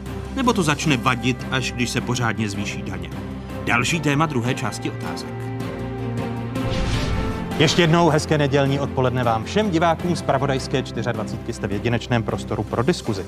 Dodrží-li Česká republika třídenní promiňte, tří týdenní eh, zpřísněný režim může s přechodem do druhého čtvrtletí začít uvolňovat. Týden stará slova ministra průmyslu a obchodu a ministra dopravy Karla Havlíčka pro deník právo. Čtyři dny poté premiér Andrej Babiš v poslanecké sněmovně schazuje lidem s uvolňováním restrikcí nepočítejte. My určitě rozvolňovat nebudeme. Není na to důvod. Není na to žádný důvod, aby jsme rozvolňovali. My potřebujeme se vrátit k normálu, ale na to, aby jsme se vrátili k normálu, musíme zkrátka snížit počet nakažených a hlavně snížit počet hospitalizovaných na jípkách a v nemocnicích. Tak odpověděl ve čtvrtek premiér na interpelaci místo předsedkyně Pirátů Olgy Richterové. Dalšími hosty otázek jsou avizovaní. Vicepremiér, minister průmyslu a obchodu České republiky a také minister dopravy Karel Havlíček. Vítejte. Hezký dobrý den, pane. Dobrý den a děkuji za pozvání. Vítám předsedu nejsilnější odborové centrály v zemi, předsedu Českomoravské konfederace odborových svazů Josefa Středulu. Hezký dobrý den i vám. Hezké odpoledne, děkuji za pozvání. A děkuji, že mé pozvání přijal i místo předseda hospodářské komory, jinak také prezident Svazu obchodu a cestovního ruchu České republiky Tomáš Prouza. I vám hezký dobrý den. Díky za pozvání. Pane ministře, od 10. března pro veřejný sektor z, úřad, z úřady do 50 a více pracovníky bude testování povinné. Eh, velké eh, podniky nad 250 zaměstnanců ve středu, střední podniky od 50 pracovníků začaly už v pátek. Není to pozdě? Není to pozdě, je to eh, přesně v době, kdy si to můžeme dovolit. Je to obrovská logistická akce která nemá období a jsme jednou z prvních zemí, která s tím začíná a to proto, že nebyly doposud v takové míře certifikované takzvané samotesty. Ano, Některé firmy to mohly využívat a využívali to v rámci klasických antigenních testů, například prostřednictvím závodního lékaře. Nicméně to si mohly dovolit řádově stovky společností nebo spíše těch větších podniků. My jsme od tohoto týdne najeli na opravdu eh, velmi plošný systém a to takový, který během jednoho týdne protestuje mezi dvěmi až dvěmi a půl miliony pracovníků v rámci firm a přidali jsme k tomu ještě pracovníky ve veřejné sféře, což by mohlo být dalších několik set tisíc. Jinými slovy, je to 3 miliony lidí. Do té doby to nebylo možné možné, protože nebylo v takovém množství, takové množství samotestů. Jak, eh, a teď mluvíte o množství samotestů, jak časté jsou teď reakce od přijetí těch vládních nařízení nebo opatření, že vám eh, majitelé či ředitelé firm říkají, nejsou samotesty, protože jsou vykoupeny a my jsme s tím nepočítali? Není to tak úplně, samozřejmě, eh, jestliže máme v to distribuovat eh, tak, že to v tuto chvíli využívá 10 tisíc podniků. Vždycky může nastat situace, že třeba někdo chvíli určitou nemá, ale my to sledujeme na denní bázi. V tuto chvíli už je certifikovaných řádově více jak 70 dovozců do České republiky. Eh, v tomto týdnu se prodalo, mám to tady přesně, 12,2 eh, milionů testů. V tuto chvíli, a je to průběžně v posledních dvou, třech dnech, je na skladě řádově 1,5 milionu samotestů a dalších 15 milionů přijde příští týden. Může nastat, a s tím souhlasím, situace, že tak, jak to je skutečně teď na hraně, tak se třeba některé zdražují a to, co stálo 60 korun, může stát 90 korun, 110 korun. Proto doporučujeme v tuto chvíli kupovat spíše po menší množství, třeba na týden, na 14 dní a během zase následujících dnů, až přijdou další samotesty, tak si vlastně dokoupí už za tu levnější cenu. Z pohledu zaměstnavatelů je ta akce dobře logisticky zvládnutá? Eh, je relativně dobře logisticky zvládnutá a při firmy si umí poradit. Eh, a myslím si, je dobře, že tady to stát nechal pokud možno na firmách, aby testovali. To, kde vidím eh, dva problémy. Jeden zmiňoval pan ministr, to jsou ty rychle rostoucí ceny testů, zatímco ta slíbená náhrada zůstává pořád na 60 korunách. To je, myslím si, jeden velký problém. A druhý, zejména pro menší firmy, je nedostupnost kapacit na testování v těch oficiálních testovacích místech. Prostě dneska, když si chcete v Praze eh, domluvit termín na testování, dostanete termín ve čtvrtek, možná v pátek. A vy budete jako hospodářská komora požadovat navýšení i těch kompenzací od státu? Ty, ty firmy, které pořídí testy dráž než za těch 60 korun, eh, co kompenzuje stát? Já myslím, že by to bylo dobře, pokud se budeme bavit o tom, že to testování poběží prostě další dlouhé týdny. Pokud se bavíme o, řekněme, jako dvou, třech týdnech, eh, tak si ta firma může dovolit. Ale pokud tady budeme opravdu testovat tři, čtyři měsíce, a vidíme, že to prostě bude trvat relativně dlouho, tak je potřeba jako znovu si říct, že zejména pro ty firmy, které jsou na hraně, a je čím dál tím víc, tak to, že jim stát zaplatí 40 ceny testů začíná být problém. Pane ministře, bude to testování, řekněme, několika měsíční a počítáte s tím, že se ta částka kompenzací zvedne na ty náklady, za které firmy pořídily? My jsme od začátku říkali jasně, že ta částka, která je, jakkoliv byla eh, z větší části skutečně eh, pokrývala tu cenu eh, nákupní, tak není proto, aby jenom díky tomu ty firmy chodily své zaměstnance nebo šly tou cestou, že budou testovat své zaměstnance. My vycházíme z toho, že ty firmy přece sami chtějí testovat své zaměstnance. Jim samotným to pomáhá, oni sami separují ty pozitivní od negativních. A je pravda, že jsme nastavili cenu 60 korun s ohledem na to, že se to dá pořídit pod touto cenou. A tato cena tady skutečně byla. V momentě, kdy teď nám sem začne chodit skutečně miliony a miliony testů, a jenom na příští týden jich je, jak jsem říkal, prostě 15 milionů, v tu chvíli lze předpokládat, že ta cena půjde dolů. Nemluvě o tom, že se eh, takzvaně certifikují další a další dovozci. Kdybychom dneska tu cenu dali třeba 90 korun ve smyslu toho, že proplácíme, z největší pravděpodobností by se to na tom zastavilo a výsledek by byl jenom ten, že bychom v podstatě zvyšovali zisky těm, kteří to sem dováží. Zatímco, proč by to potom dávali dolů tu cenu? Zatímco ten trh si v příštím týdnu, věřte tomu, poradí s tím a ta cena poletí dolů. Eh, pane předsedo Středulo, hmm. vy jste jako odbory opakovaně požadovali eh, lockdown před Vánocemi, eh, teď znovu mluvíte o velikonocích. Vláda nakonec přišla podle ní s kompromisním řešením testováním. Vnímáte to jako kompromis? Pane doktore, já stále čekám, kdy bude líp. A jak se toho pořád nemůžu dočkat, protože když tedy říkáte o testování, tak už v listopadu loňského roku bylo doporučeno od stupně 3 testování. Uběhly čtyři měsíce a s testováním se nic neodehrálo, neudělal někde někdo chybu v tomto případě. Teď se to nařizuje, že to má být povinné. Když to má být povinné, tak vláda má pomoci subjektům, jako jsou zaměstnavatelé. Má udělat všechno pro to, aby to obdrželi, aby nebyli ztrátoví, protože to je nařízení prostřednictvím zákona. Proto se přece Karla Havlíčka, že dále, vláda dělá. dále vypadá, že testování je lék. Testování ale není lék. Testování je pouze nástroj, kde můžeme za určitých předpokladů a při dobrém průběhu a při vyřešení všech těch problémů, které s tím jsou, tak můžeme částečně odhalit ty, kteří jsou třeba e, nakažení, ale nejsou, nemají žádné symptomy. Ale protože ta citlivost těch testů je nízká, tak si myslet, že toto vyřeší všechny problémy, nevyřeší. A my se dostaneme pravděpodobně do té situace toho testování dlouhodobého, jako už to dělají e, některé firmy. Další věc, která by se ale měla vyřešit, je vztah k pracovní době, protože někdy se stává i to, že to někdy, někteří říkají, udělejte si to po pracovní době, nebo se začíná třeba vyhrožovat, když nebudeš testovat, my tě vyhodíme z práce a podobně. To taky by se ale mělo vyřešit. Tady by Jinými, jinými slovy, celý ten systém má mnoho nedostatků a vad, Eh, a není propracován. Není propracován a ve chvíli, kdy začalo testování minulý týden, tak vláda přišla s naprosto geniálním, omlouvám se, nemyslím to, že to bylo opravdu geniálně, ale neuvěřitelným nápadem zavřít ve fabrikách jídelny. To bylo opravdu něco, co si myslím, že to zvedlo ze židlí už i ty, kteří ještě stále věřili, že to má systém a nařízení mělo skutečně jepičí život, protože vydrželo pouze do poledne příštího dne. A já mám velkou prozbu, aby tento typ radilů, kteří radí vládě s takovýma to geniálníma opatřeníma, tak aby spíš byli vyškrtnutí ze seznamu, protože to znevažuje vládu, znevažuje to celý systém a znevažuje to samozřejmě celý ten přístup, obzvláště když je povi- bude to a je už dnes povinné testování, tak ty lidé už jsou testováni na počátku. Proč ještě to zhoršovat přímo v té firmě? Věřme aspoň tomu, co sami nařizujeme. Pane vicepremiére, vztah k pracovní době, který není vyřešen tím plošným testováním, stejně jako výhrušky výpovědí u těch zaměstnanců, kteří odmítnou se nechat otestovat. Tak já jsem se nedozvěděl opravdu, ale tady vůbec nic nového, vůbec žádné řešení, vůbec nic, pouze prostě jenom sama eh, kritika. Tady jsme spustili. To je ale vaše práce, pane ministře, no, ne odboru. Nechte mě, nechte mě, Vy jste to nařídili nechte, lidem. Nechte mě, nechte mě prosím domluvit. A myslím, že v klidu to zvládneme. Eh, my jsme zahájili největší testovací akci, která je ve všech okolních zemích. To testování funguje. Funguje v momentě, kdy zde bylo dostatek samotestu, pomáhají firmy, stát tomu vytvořil určité mantinely, dali jsme tomu právní základ, to znamená takový, že zaměstnanci jsou povinni se testovat, zaměstnavatelé mají v rukou nástroj, jakým způsobem s nimi pracovat.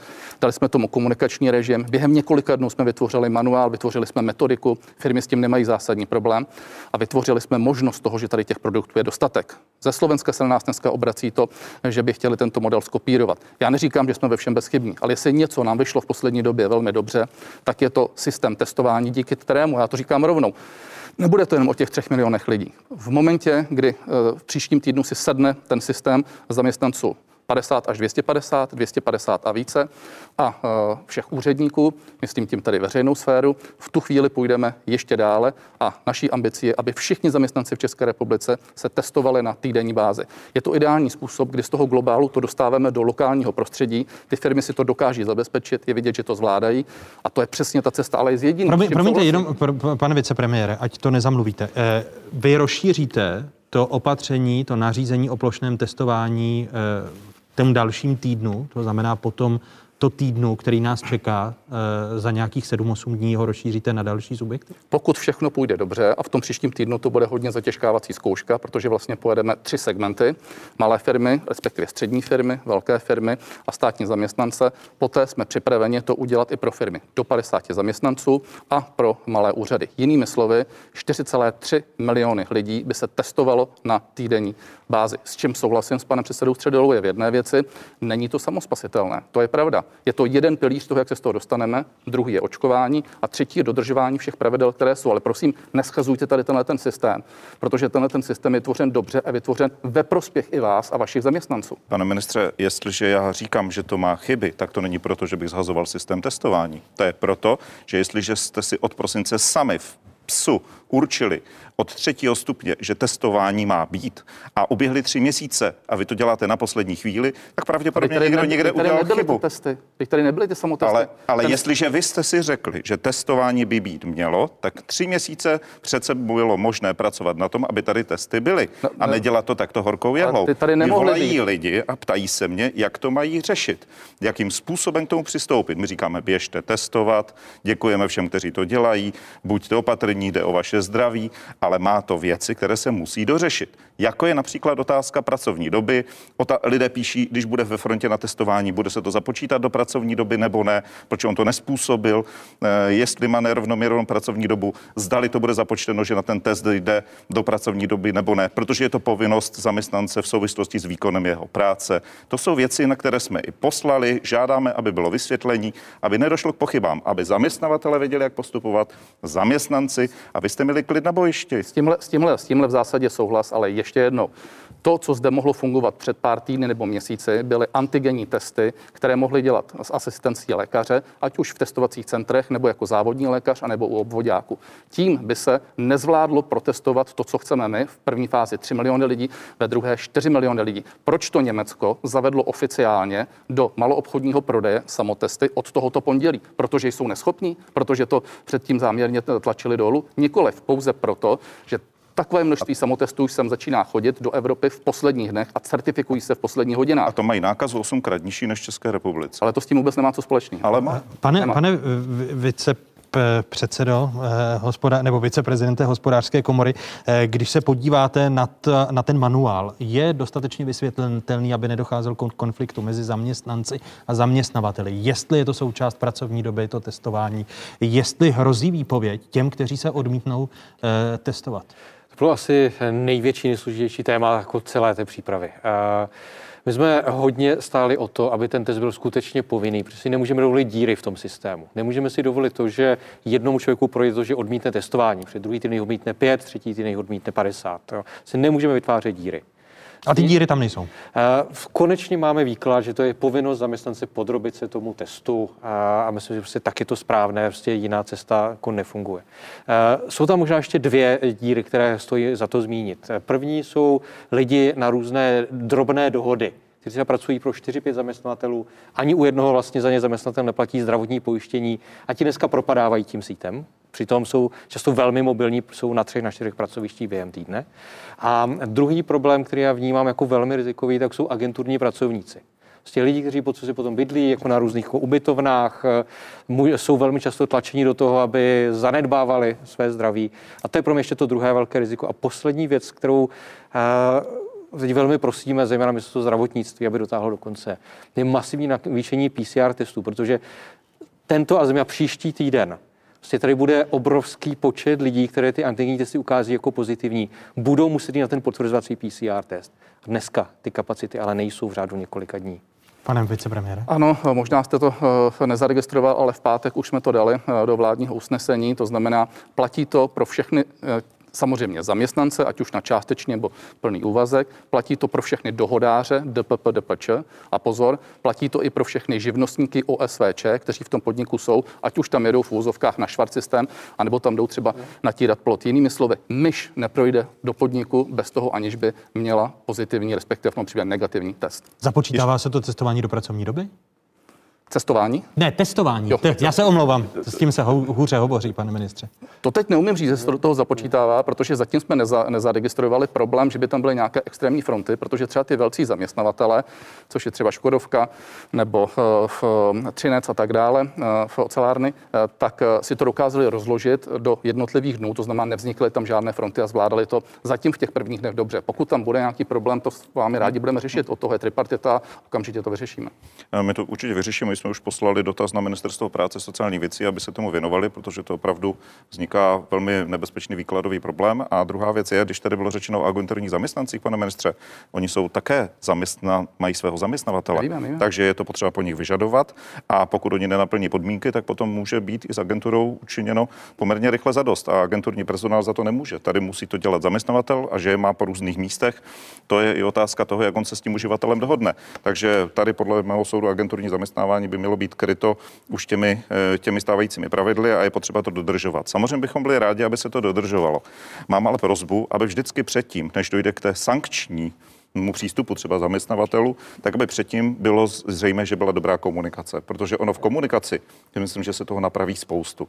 Někdo má pochybnost, neví, bojí se třeba toho invazivního testování, protože zaměstnavatel nebyl schopen sehnat jiný, méně invazivní. A v tomto bych byl vždycky rád, aby tady byla ta komunikace. Vysvětlení, klid, pohoda, nevyhrožování, protože to vyhrožování, to potom působí samozřejmě ten poměrně velký odpor a nedůvěru k čemukoliv, protože je to nějaká nová povinnost a lidé to samozřejmě ještě nemohou vědět. Jednoznačně v tomhle souhlas to do značné míry závisí na tom zaměstnavateli, ale opravdu drtivá většina zaměstnavatelů má dobrý vztah s těmi zaměstnanci. Zaměstnanci to dneska nesmírně vítají, protože sami chápou, že prostě to dává smysl. I jim se chrání jejich bezprostřední okolí. Eh, Zaměstnavatele, kteří k tomu přistoupili nově teď, tak prostě jsou v tomhle, řekněme, poučeni dostatečně a eh, musím říct, že to eh, začíná, začíná poměrně dobře, dobře fungovat. Samozřejmě ty sankce tam být musí. My nechceme strašit sankcemi, ale na druhou stranu, pokud nastane mimořádná situace, tak v tu chvíli eh, je možnost eh, skutečně nepustit toho zaměstnance na pracoviště, případně je tam až ta 50 tisícová pokuta, ale pokud vím, tak zatím nebyla aplikována. Důležitější dneska je jiná věc, aby jsme v hygieně s hygienou zvládali kontrolu toho, že to ti zaměstnavatele skutečně důsledně sledují, to znamená testují a že to funguje. A vy jste domluveni s eh, hygienickými stanicemi, že řekněme po týdnu, eh, budou ty kontroly hygien častější a, a bude tady ten represivní přístup? Ano, je na to vyčleněno 400 pracovníků hygieny, kteří teď budou chodit do těch 10 tisíců, respektive do desítek tis, do 10 tisíc eh, podniků, to je ta první a druhá vlna. Poté to samozřejmě bude náročnější, protože v momentě, kdy do toho pustíme i 10 tisíce až 100 tisíce menších podniků, tak samozřejmě ta kontrola už nebude moci být tak důsledná. Jenom řeknu ještě jeden drobný výsledek, mám čerstvou informaci. Eh, začala to dělat i zpráva železnic, eh, která padá pod můj rezort ministerstvo dopravy. Otestovala v těch prvních dvou dnech už 8,5 tisíc pracovníků a jejich tam pozitivních 40. Co tím vlastně říkám? Kdyby jsme do tohohle systému nešli, tak jenom tahle ta jedna společnost by nikdy neodhalila to, že tam pracuje 40 pozitivních lidí. Tyto lidé by chodili každý den do práce, protože neměli žádné příznaky a můžeme si domýšlet, jak by to fungovalo dál. Ono... Toto je ten smysl, toto je ten systém. Ano, Já řeknu jiný příběh, pane doktore a pane ministře, abyste viděl. Jeden eh, personální šéf jedné velké firmy na Vysočině mi psal, že oni z vlastní vůle začali dělat testování, ještě to ani neplatilo a vytestovali nějakého člověka. Oni z vlastní vůle ho poslali domů, i kolegy, s kterými on pracuje, nebo v kanceláři, ve které on byl, a nahlásili to hygieně.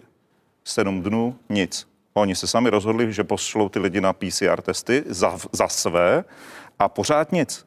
Takže další krok je potřeba proč oni byli poctiví v tom trasování, protože se přesně obávají toho, aby ten tým e, nebyl nakažen. Ale je potřeba toto taky dotáhnout do konce, protože hygieny jsou přetížené. To víme, nebo věřím tomu, že to víme skoro všichni.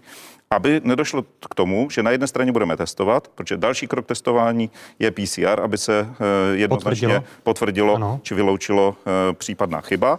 No ale samozřejmě musí být to trasování. Ale tady nemůžeme takto úplně spolehat na to, že to někdo udělá, protože právě ten problém s tím někdo udělá souvisí taky s tou otázkou nemoci mocenské a s tím neuvěřitelným lapsusem, který se odehrál v poslanecké sněmovně, kde na jedné straně jeden poslanec hnutí vládnoucího řekl, že 100% nemocenská byla genocida. Proč se neomluvil? Eh, těm lidem. To znamená, že v Německu a v Rakousku postupují nějakou genocidu vůči zaměstnavatelům, když jim platí 100% náhrad při nemocenské. Myslím si, že toto taky by mělo být napraveno a já bych docela očekával i určitou omluvu vůči zaměstnancům, protože to bylo přímo mířeno na ně. Tam teď mícháte teda opravdu úplně všechno dohromady, protože pokud opravdu? vím, tak sněmovna eh, rozhodla asi 97 ze 101 hlasů tím, že se jede na ten systém 370 korun. Nebyl v tom žádný problém. A to, že tam ve sněmovně někdy. Ale to je jenom pro ty, co jsou v izolaci a v karanténě, ano, nikoli ty, ano. co jsou nemocní. Tak, ale já spíš dojdu, to už teď zase dáváme tam něco úplně jiného. Držme se prosím toho tématu. Eh, to, co to je říkal, to téma, pane ministře. To, co jste říkal, je velmi důležité a to je to, aby se hlásily ty kontakty.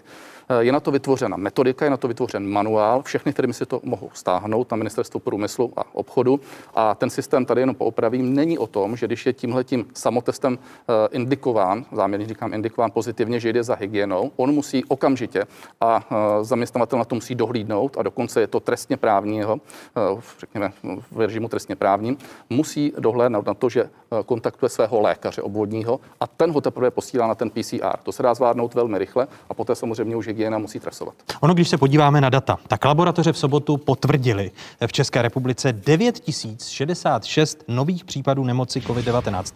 Proti pátku je to o 4000 méně, ale když budeme se dívat na ty víkendové dny, tak je to o 12 více než před týdnem. Sobotní přírůstek nakažených je třetím nejhorším víkendovým výsledkem dosud. Nejvyšší počet eh, odhalených pozitivních eh, byl loni 24. října v sobotu, kdy laboratoře potvrdili 12 473 případy. V týdenním srovnání počty diagnostikovaných případů narůstají, rychlost ale zatím klesala.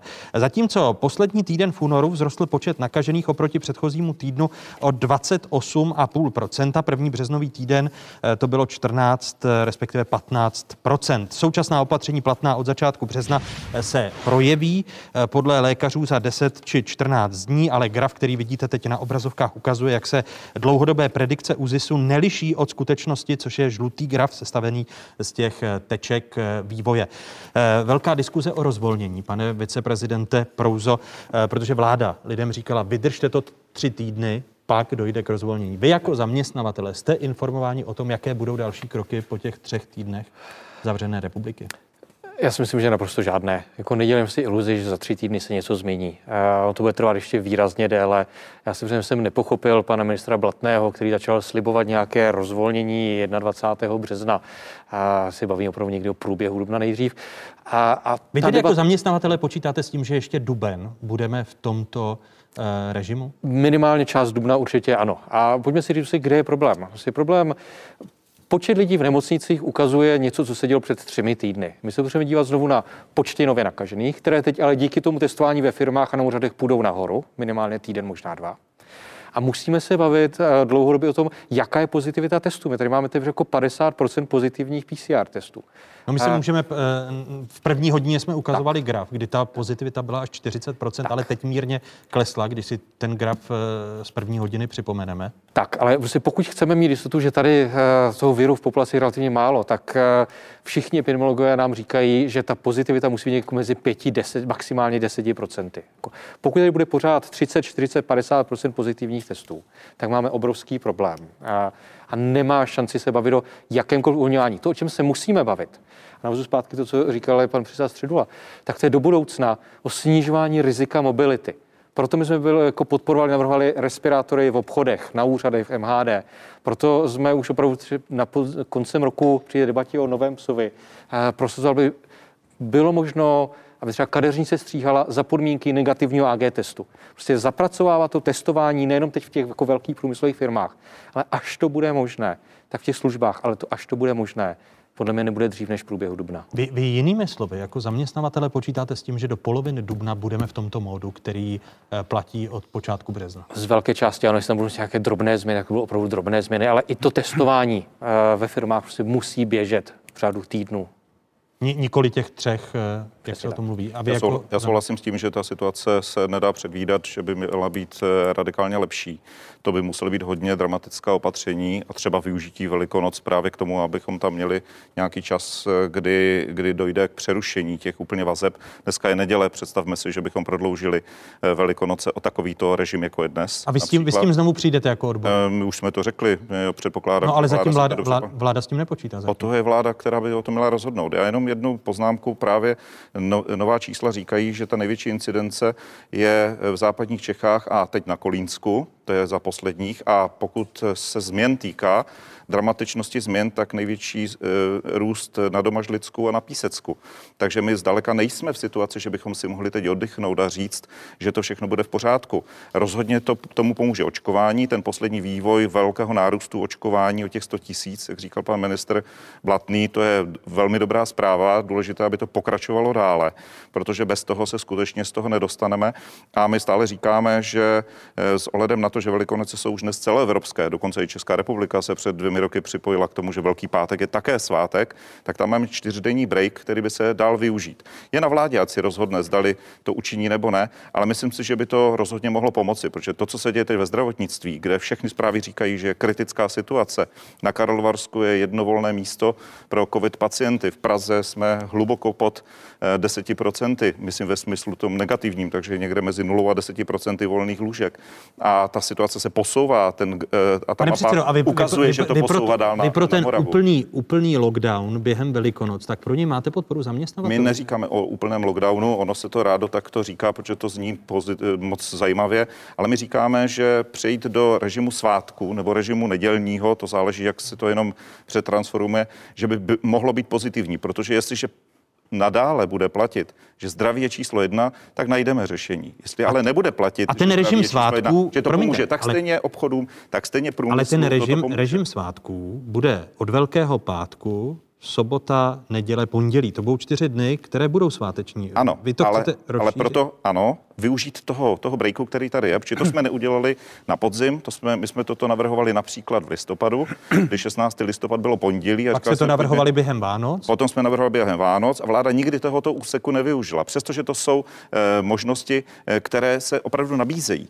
To není, A vy že... byste to rozšířili až do, My- my do pátku po velikonočního pondělí. Samozřejmě ideální, i epidemiologové říkají, že ideálně by bylo opravdu k tomu přerušení, aby došlo, protože oni nevidí žádnou jinou šanci, jak, jak závratným a rychlým způsobem to snížit. Navíc, když uděláme něco rychlejšího, v tomto případě, protože ty čtyři dny pracovní, to jsou čtyři dny, které nám vznikají v roce dokonce několikrát. V červenci míváme takto 10 dnů v kuse, v podstatě, když nám svátek padne na od úterý středa nebo středa čtvrtek. Na Vánoce máme dokonce 14 dnů. Když zaměstnavatel učiní 14 denní dovolenou, což by podle zákonníku práce udělat měl v roce, také se nic zásadního nestane. Jde jenom o to, abychom, abychom hledali možnosti. Eh, My A neříkáme, jenom já se s dovolením zeptám pana a to by- a viceprezidenta podle nás. Ano. zdraví je tady číslo jedna. A my jinak neodlehčíme těm nemocnicím. To je obrovský problém. Má, má tento požadavek odboru podporu zaměstnavatelů? Já si myslím, že měl daleko větší smysl loni na podzim. Protože pokud platí to, že bude fungovat testování ve firmách, tak eh, z pohledu epidemiologů, se kterými si konzultujeme, tak se dneska ty firmy stávají výrazně bezpečnějším prostředím, když necháváme si promíchávat rodiny několik dní doma. Prostě historicky jsme měli dva problémy, průmysl a rodinu. Jo? A pokud opravdu bude fungovat to testování, tak se průmysl stává výrazně bezpečnějším místem, než kdy byl za celou dobu téhle pandemie. A nebude zapotřebí toho, eh, toho odpočinku nebo lockdownu, když budu používat toto slovo, pane V viceprezidente? zásadě kloním se eh, více k tomu, co eh, říká pan viceprezident Prouza. Protože si musíme říct, proč tady testujeme v těch firmách. My jsme spustili největší logistickou akci, která tady možná za dobu pandemie je. Stojí nás to obrovské úsilí, jinak velké poděkování všem, kteří na tom pracují, eh, speciálně ještě panu ministru Brabcovi, který na tom dává eh, obrovské, obrovské dílo. A eh, budeme mít do té doby čtyřikrát protestováno pravděpodobně do těch eh, velikonost. To znamená, do značné míry už tam budou odseparováni, když jsem říkal tu zprávu železnic, tak na 8 tisících máme 40 lidí pozitivních. A takhle to budeme vlastně eh, testovat týden co týden. Přidáme k tomu další do té doby, to je to, co jsem říkal, v té době už by měli jet i do těch 50 a v zásadě můžeme říct, že co zaměstnanec, to bude testován. Pak je otázka, k čemu by nám bylo to, že by ti zaměstnanci šli domů. Lepší je je testovat a zjišťovat si stále jejich pozitivitu nebo ne, protože v momentě, kdy týden nebudeme testovat a nedej bože, eh, stanou se pozitivními, v tu chvíli budou nebudou doma, oni budou chodit po městě, oni budou chodit po obci, oni budou prostě se někde pohybovat a můžou to opětovně prostě eh, dále dále roznášet ten vir. To znamená, podle mého názoru je lepší, abychom vydrželi teď ten režim. A budou Do, do, skutečně... dokdy počítáte, pane vi- vicepremiére, s tím, že tento režim testování, když od 15. března rozjedete i ty podniky pod 50 a úřady pod 50, to znamená, že celý průmysl, celá sektor služeb bude testován od 15. března. Jak dlouho počítáte s tím, že tento způsob testování minimálně vydrží? No možná vás překvapí, ale podle mého názoru to bude na dlouho. A dokonce eh, se nebojím eh, říci, že to bude prostě otázka několika měsíců a dovedu si představit, že to bude klidně až do června, protože co vlastně my tím sledujeme? Souhlasím s tím, že testování není samospasitelné, paralelně musí jet očkování a jestliže my budeme teď dobře očkovat a ty čísla, to znamená 25 až 35 tisíc za den, co už dneska zvládáme, jsou velmi, velmi, velmi pozitivní v tuto chvíli, tak se nám začne stávat to, že by se to mělo začít někdy od dubna celé obracet. Nicméně nebude to definitivní. Vy tedy počítáte s tím, že až do prázdnin půjde tenhle systém testování, který se teď rozvíjí. Tak, já bych to otočil co, eh, proč bychom to tak nemohli dělat? Jestliže si na to ty firmy zvyknou, stát to bude stále platit, eh, v té době bezproblémově ta cena bude skutečně někde kolem těch 60, možná eh, ještě níže, a lidé se preventivně budou stále testovat. V tu chvíli vlastně budeme, řekněme, zvětšovat tu pravděpodobnost toho, že se nedostaneme do problému a budeme neustále ty lidi izolovat. Takže možná, že to bude do května, těžko říct, ale pokud ta situace s očkováním se bude vyvíjet dobře, a já věřím, že ano, tak si dovedu představit, že bychom do června mohli i testovat ve firmách. Eh, řekl jste, a, pardon, a, vy, a vy jste, vy jste odpověděl tedy minimálně do května ale pravděpodobně do prázdnin. Pane Já tady předsedo. vidím velkou nutnost v tom případě pomoci zaměstnavatelům, protože domněnka, že ta cena klesne snad, možná trh uvidí, protože po tomto prohlášení, proč by to dělali, že jo? Takže si myslím, že tady Zaměstnavatele? Je... Ne, proč by to ty firmy dělali, že by snižovali tu cenu? Ti, ti co vyrábějí ti, co, testy. Ti, co ty testy no, dělají. Protože, protože už jich dneska máme 80 a bude jich další Ale oni teď, od vás, oni teď od vás, pane mistře, ví, že do června je to v pohodě, takže si myslím, že to tak dramatické nebude. To je trh, to nic jiného není. není a on se tom, chová logicky. On se chová logicky, že příští týden přijde 15 milionů a potřebujeme jich řádově eh, v 4x4, pojďte se mnou rychle počítat. 16. 16 milionů potřebujeme na celý měsíc jo, a budeme jich 15 milionů jenom na příští týden, abych neudělal nějakou že, ne, že, ne, že já budu jako no. Eh, člověk, který prchal před matematikou, pomáhat ekonomovi. No, vím, že ještě ne, to je 4x4 Já vím, že tady se spletu a pak to pojede celý týden na všech sítích, tak se radši s tím s váma, aby to, to bylo i na vás. Ale znova, tady přece testování jsme se shodli, že testování není lék, tak testování pouze opatření, kde můžeme část těch nemocných zachytit, což je pozitivní. Ale musíme samozřejmě podpořit očkování, to je logické, na to jsme říkali na tripartitě, že by bylo dobře zapojit i zaměstnavatele, protože řada zaměstnavatelů má své zdravotnic, svá zdravotnická zařízení a může využít kapacitu, eh, pokud by byli ochotní k tomu, aby se proočkovalo. To by měla být veliká pomoc. Eh, dále, ale je tady jeden problém, kdy se hovořilo o tom, že testy mohou být jeden za tři dny co se týká nákladu, ale ono je to fakticky jednou za pět dnů, protože ten první den se použi- po- počítá jako den nula, potom se počítají tři dny, až ten čtvrtý faktický den můžete, eh, budete mi proplacený další test. Takže prosím, eh, jenom abyste se podívali na to, jak to funguje, jak je ta realita, že to není jednou za tři dny, tak jak se hovořilo, je to fakticky jiné. Na už, mě už na to upozornilo několik lidí, že k tomu tak dochází. Ale když tady, když tady se zeptám z, z pohledu vás jako zaměstnavatelů, eh, je to splnitelné, když vy jste říkal, že neočekáváte, že to testování, ten systém bude jenom tři, čtyři týdny, když vicepremiér Havlíček říká minimálně do konce konce května, ale možná až A to je testování, ne rozvolňování. Tak, ano, tak, eh, pak ne, ano, splnitelnost je, tak my se jako naučili, naučili jsme se tu logistiku a znovu říkám, problém jako může být cena testu, tady prostě budeme muset prostě reagovat průběžně podle toho, co se bude dít. Myslím si, že pokud ty ceny nepůjdou dolů, tak bude potřeba se znovu té ceně začít bavit. A, a druhá věc, zpátky ještě připomínám, když budeme zachycovat pozitivní e, lidi ve firmách pomocí AG testů, takhle musí být dostatek kapacity, aby ti lidi mohli ten samý den, druhý den nejpozději jít na ten konfirmační PCR test. A ten je to bez problému. Tam jsou skutečně volné kapacity dneska. Tam není problém. Jak, jak jde, plus, pardon, druhý problém, uh, ano, uh, velká města jsou relativně v pohodě, ale když jste jako nějakou malé městě, musíte jet jako 40-50 km někam, Nemůžete, se testovat. To je přes okresy upozorňuju. Tak, tak, ale když se, když, se, když se podíváme na uh, průmysl a na to, jak jednotlivé sektory se podílejí na HDP, podle sektorového hlediska čerpáme čerpáme z dat Českého statistického úřadu, má na tvorbě HDP dominantní postavení sektor služeb 62%, podíl průmyslu činí 30%, stavebnictví 6%, podíl zemědělství 2%. Eh, když se podíváme na to rozvolňování, Karel Havlíček upozorňoval, že se bavíme o testování do konce června, ale o požadavky rozvolňování. Eh, vy jste říkal, že tady představa zatím není vlády, se kterou by vás seznámila. Jaká je vaše představa, eh, když se podíváme na tu nejhorší situaci, která teď je před námi? Já jsem nemám úplně rád slovo rozvolňování, to dostalo vlastně tu nálepku, jakou to dostalo. Já si myslím, že to o čem si musíme bavit, je prostě bezpečný provoz, protože ta situace se opravdu bude táhnout měsíce. Bavíme se o tom, jak bezpečně fungovat to testování, očkování, jsou dvě důležité věci. A aplikace samozřejmě ochranných pomůcek je prostě další důležitá věc, která funguje. Je to vidět třeba v obchodech, kdy si těch nemocných prodavačů je za ten rok naprosté minimum, protože jako ty základní pravidla fungují velmi dobře. To, co bude důležité teď, a co prostě prosíme vládu, ale už jsme si skoro řekli, to radši připravíme i sami, ať prostě dáme něco na stůl, tak je opatrný postup ve vlnách. To, co se velmi dobře povedlo loni v létě panu docentu Maďarovi. Protože jsem viděl, že to léto jsme zvládli velmi dobře. A vy ten plán už tedy máte, jak ty vlny budou vypadat? Pracujeme na něm a já si myslím, že jako, i když bych strašně rád, aby se otevřely jako služby a restaurace a hotely, tak si myslím, pokud jenom trošku časově půjde, tak první se musí pustit školy. Prostě tady chytáme poslední měsíc, dva. Trošku mi překvapuje, že tady nikdo není ochoten bavit se třeba o tom, že by děti zůstaly ve školách i v červenci třeba.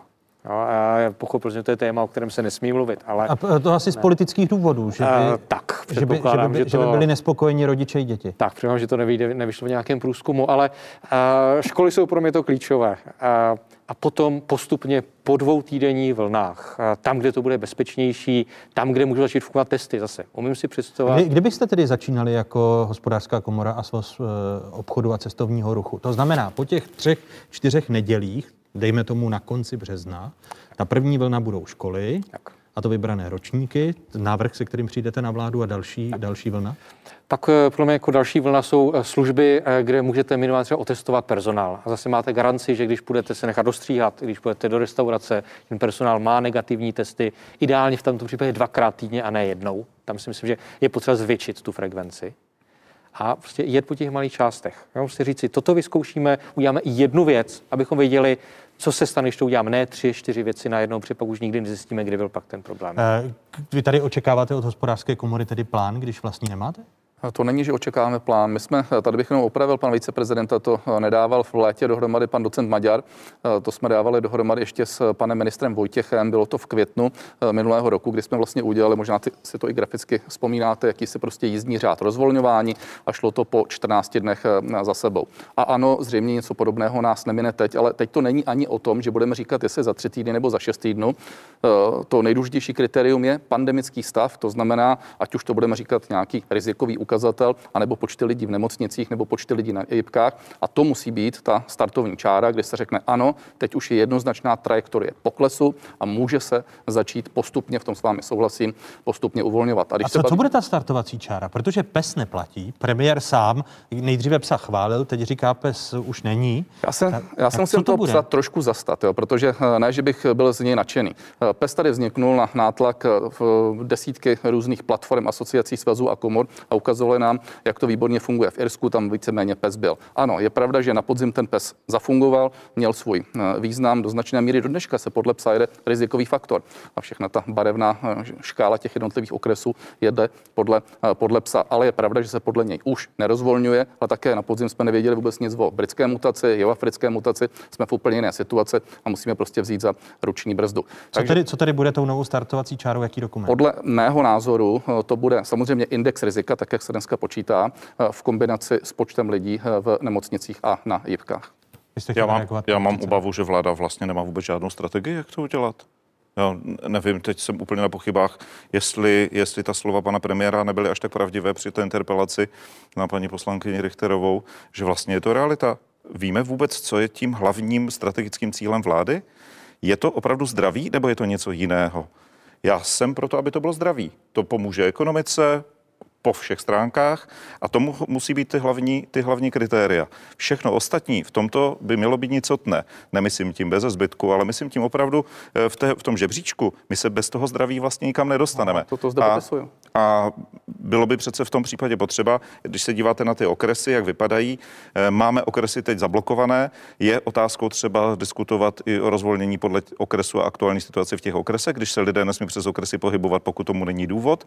Já se ptám, já teď neříkám, neříkám, že je to návrh, ale takový, takový nápad už eh, taky jsem obdržel a myslím si, že to může být určitá odměna, eh, Kdy, že se tam v tom okresu nebo v tom kraji prostě Kdy ten materiál budete dělají. mít, tedy tu, tu startovací čáru, když pan předseda Středula říká, že tady tu strategii postrádá. Pozor, my stále dneska máme, my stále ten PES existuje, akorát, že jede v nějakém režimu, kdy ten index rizika je jasný v nějakém kategorii pětky nebo čtyřky, ale my jsme neudělali vlastně ten, řekněme, eh, výkop toho, že by se podle něj dělo, protože samozřejmě je tam mnoho lidí v nemocnicích. A to je to, co jsme řekli. Eh, počet těch lidí v nemocnicích jsme stanovili jasně na tři tisíce. Jasně jsme i řekli, že se to může týkat regionu, ale pouze od určitého indexu rizika. To znamená, eh, v dané chvíli si musíme uvědomit, že Česká republika nejsou Spojené státy, a, eh, nebo dokonce ani ne Německo ve smyslu velikosti. To znamená, dneska dávat to na okresy a nechat otevřené obchody v jednom okresu a v druhém okresu by asi nedávalo úplně smysl. Počítáte tedy s celorepublikovou působností té startovací čáry, jako ní mluvíte?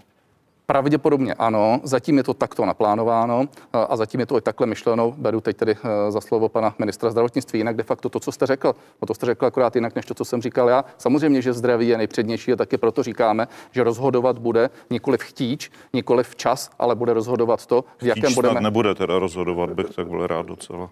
No ne, tak samozřejmě někdo... Já nevím, pane ministře. Já nevím, tak to to se není podívejte. téma. No to se podívejte, všechny asociace, svazy a Vy jste chtěl říct, že když někdo chce. Ano, tak to Jo, tak to je pořádku. Říkám ten chtíč, pane předsedo. To znamená, eh, pokud eh, někdo něco chce a někdo na něco tlačí, tak to není to rozhodující kritérium. Rozhodující kritérium je pandemický stav.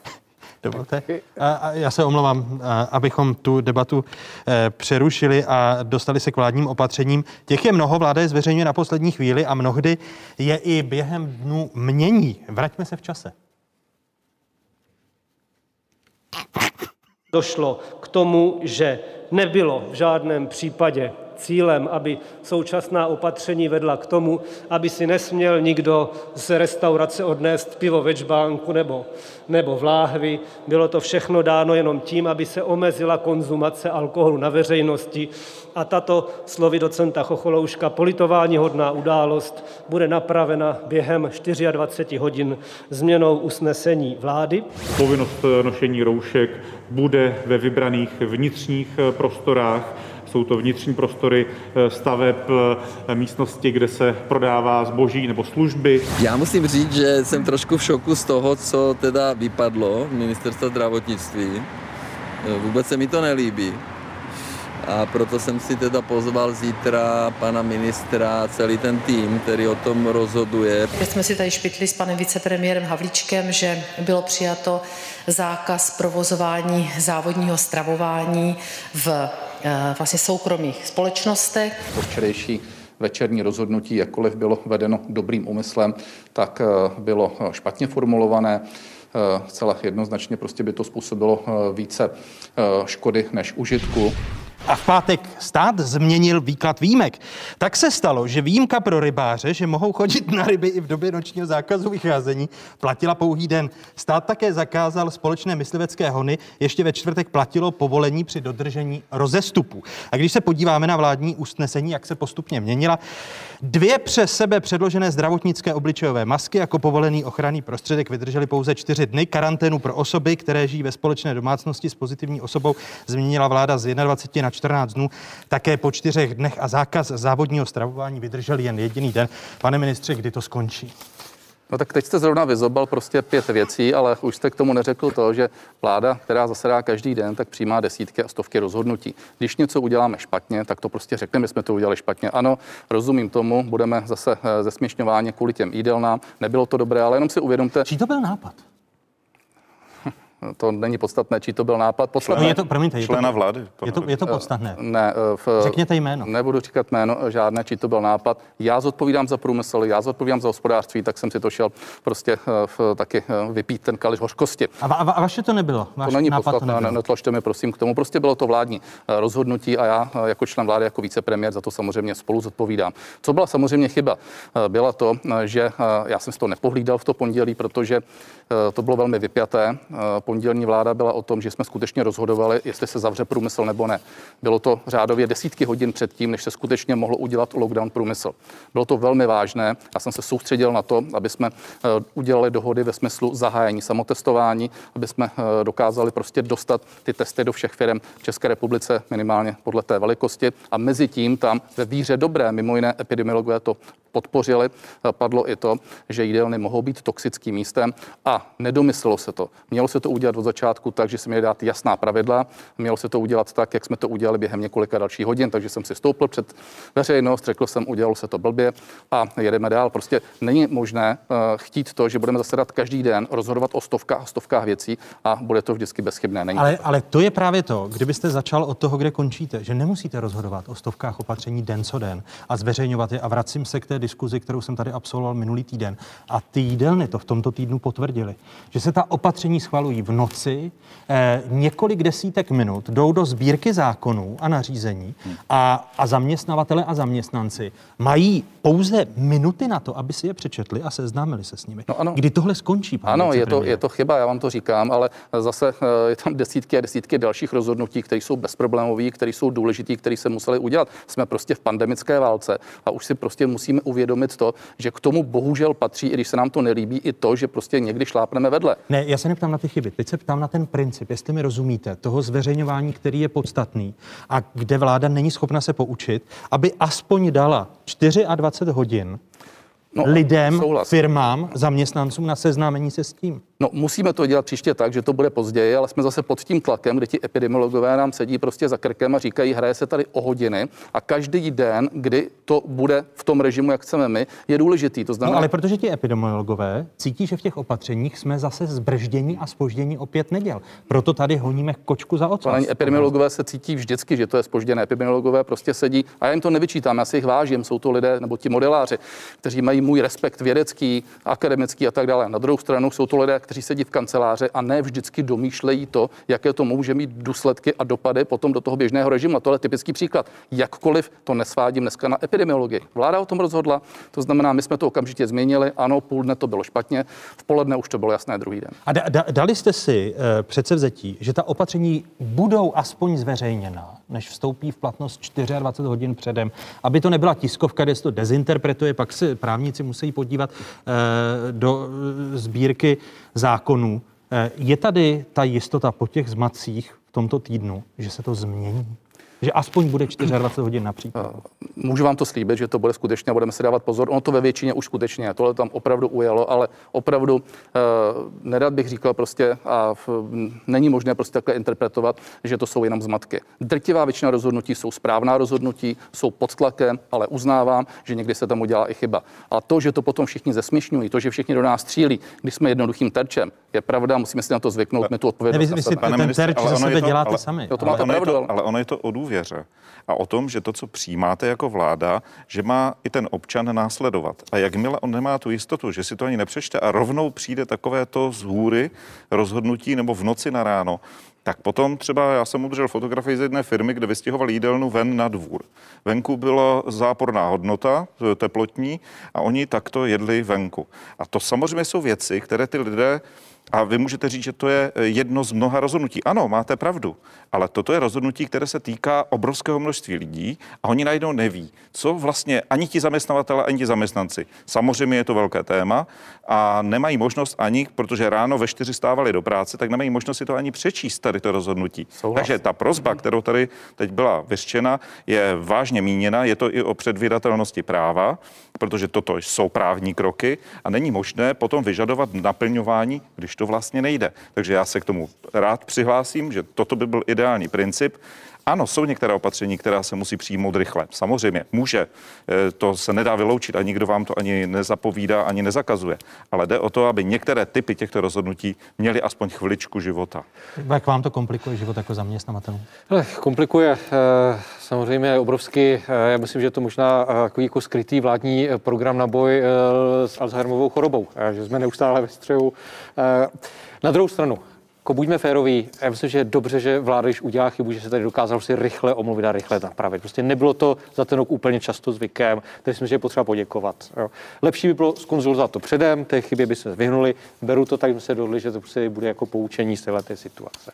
Ale ten problém je v tom, že některé věci vláda dělá strašně rychle a některé věci nerozhoduje vůbec. Jako například? A to je téma vlastně kompenzací za to, co se tady děje pro letošní rok. Většina kompenzací skončila 31. prosince, eh, případně 10. ledna jsme na začátku března.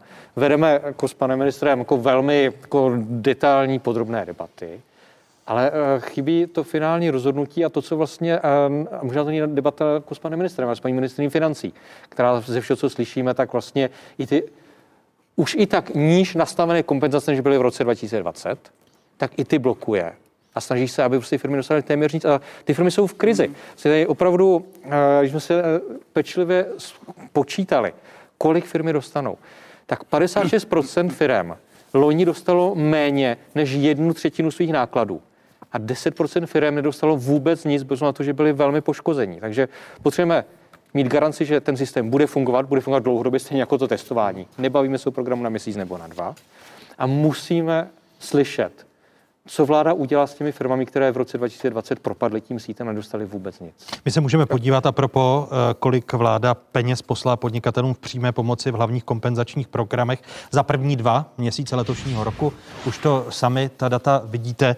Eh, program antivirus necelých 6 miliard na kompenzační bonus vyplatila 2,5 miliardy korun v programu COVID Gastro, přes 2 miliardy COVID nájemné, přes miliardu na ošetřovném vyplatila vláda půl miliardy. Pane ministře a pane vicepremiére, eh, slyšel jste tady tu kritiku z hospodářské komory. Eh, kdy přijdete s novým systémem těch kompenzací a hlavně jistotou, že budou alespoň ve stejné nebo dokonce vyšší výši, když jsme ve větší zdravotní krizi, než jsme byli v roce 2020? Tak první začnu tím závěrem, budou eh, přibližně ve stejné výši jako v roce 2020, kdy jsme do podniku dali 210 miliard, přibližně půlka šla přímou podporou, půlka šla nepřímou podporou. Eh, to též plánujeme nyní, to znamená, je to plus minus eh, někde miliarda za den, ale znovu říkám, je v tom i ta nepřímá podpora, to znamená odpuštění daní, odklady, případně záruční schémata. Tak to je to, co můžeme garantovat pro těch následující měsíce. Co se týká těch podpor, tak eh, v zásadě podniky dneska nečekají na nic. A hned vysvětlím proč. Antivirus jede stále dál, jede průběžně. To je jeden pilíř. Druhý pilíř je kompenzační bonus, který jsme zdvojnásobili a z tisícovky, eh, z pětistovky je to tisícovka denně, je to tedy 30 tisíc korun za měsíc pro živnostníka a ten pokračuje rovněž dál. A nyní tam doděláváme vlastně dva programy. Jeden z nich bude navazovat na program COVID uzavřené provozovny. V zásadě máme v něm jasno a tady děkuji za tu komunikaci s hospodářskou komorou a ten bude navazovat přesně na ten program, ale zatím stejně ještě nemůže být spuštěn. Nejde tedy jenom o to, že se čekalo na rozpočet, ale taky o to, že stále běží výzva na ten původní a lidé čerpají a lidé posílají. Jak skončí, pojede se a zase se pojede zpětně. A ten čtvrtý je ten záchytný. My mu říkáme program COVID nepokryté náklady, který do značné míry jsme se vynegociovali v těch posledních týdnech a ten bude rovněž zpětně a bude uh, tak, že bude pokrývat část nákladu, respektive část ztráty, která je. Myslím si, že se blížíme do finále. Zítra je, to těch, měli... je to těch 40 eh, to je vstupenka vlastně do toho programu. Pokles, pokles více pokles, než 40 pokles, pokles tržeb. V porovnání se stejným obdobím. Diskutujeme tam, jestli to bude 40 nebo 50% Zítra dopoledne máme eh, s panem prezidentem Dlouhým, s panem eh, viceprezidentem Prouzou a s panem prezidentem Hanákem finální jednání a věřím, že to dotáhneme a já bych to zítra chtěl dát na vládu a přesně to bude kopírovat rozpočet a pojede to zpětně. Uh, a Tady ale je právě e, kritika i od ekonomů, ku příkladu od Lukáše Kovandy, který je mhm. členem NERVu, že právě to procentuální vyjádření těch 40% jako vstup je málo, že by ta hranice měla být vyšší. Jaké jsou vaše připomínky? Tak, e, I evropská pravidla dovolují 30% e, hranici. Důležité ale taky bude jako co se bude srovnávat s čím. A jsem viděl návrhy, kdyby se třeba srovnávalo poslední čtvrtletí minulého roku, kdy ale prosinec vlastně firmy jeli. A s posledním... To, co já jsem četl návrh, tak to má být porovnání se stejným obdobím posledního předpandemického roku 2019. Tak. Ano, a pokud to bude první kvartál 2021 versus první kvartál 2019, je to v pořádku. Pokud by se použil trošku jiné kritérium, tak to samozřejmě způsobí velký problém. Ale větší díra je v tom, že se ta evropská pravidla umožňují kompenzovat až 70 fixních nákladů klasickým firmám a 90% fixních nákladů nejmenším firmičkám. A tady zatím se bavíme o 60% v lepším případě. A nevidím proto důvod. Proč mají být české firmy mít horší podmínky než eh, jinde v Evropě? No, ten důvod je jasný, protože eh, na to prostě nebudeme mít. My dneska dáváme na mzdy antivirus, dáváme kompenzační bonus, ten nás bude stát možná 10 miliard korun měsíčně, přičemž jenom podotýkám, že osoby samostatně výdělečně činné už dostali skoro 80 miliard korun.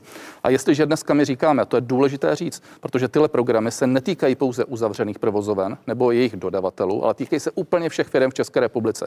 Průmysl, dodavatel, subdodavatel, uzavřená provozoven, provozovna, otevřená provozovna. A jestliže bychom v tuto chvíli začali takhle masivně kompenzovat všem, kteří mají propad meziroční jenom 30%, to tam dostáváme skoro všechny firmy a neufinancujeme to. To znamená, že nepůjdete na těch 30% procentního Určitě, určitě, určitě ne, ale pozor ještě na jednu věc i tyto firmy od toho března eh, nebudou na tom tratné, protože se schválil pandemický zákon a pandemický zákon říká, že v době, kdy bude platný, tak veškeré škody bude muset stát kompenzovat. Jinými slovy řeknu příklad. Jestliže firma bude mít škodu půl milionu, nebo ať si dobře počítá milion, my mu dneska proplatíme půl milionu přes všechny ty kompenzační programy a zůstane mu půl milionu nepokrytých, tak bude moci si je vynárokovat v rámci pandemického zákona. Vy jste chtěl Já jsem chtěl zareagovat. To, že tady teď, pane, které je zástupce těch, co rozdává, nic ve zlém, těch, co přijímá, ne všichni. A my jsme, zástupce těch, co to celé zaplatí. Platí to už teď, protože více, no to platí než, i ti, co přijímají. Více, to... více než 85% veřejných rozpočtů je tvořeno z příjmů, které vytváří zaměstnanci a důchodci. Eh, pojištění, platba zdravotního sociálního pojištění plus eh, daně, plus DPH eh, a podobně, spotřební daně a tak dále. Ti to všechno platí. Já by mě docela zajímalo, proč v pondělí je vláda a měla by to být předložena návrh na částky, které by mohli dostat lidé pracující ve zdravotnictví, tak by mě zajímalo, jestli pan vicepremiér to podpoří, protože si myslím, že to je rozhodně něco, co si zaslouží a myslím si, že i společensky to všichni tak vnímají a byl bych velmi rád. To je ten návrh, který předkládá společně paní ministrině práce s paní předsedkyní odboru zdravotnictví a sociální péče.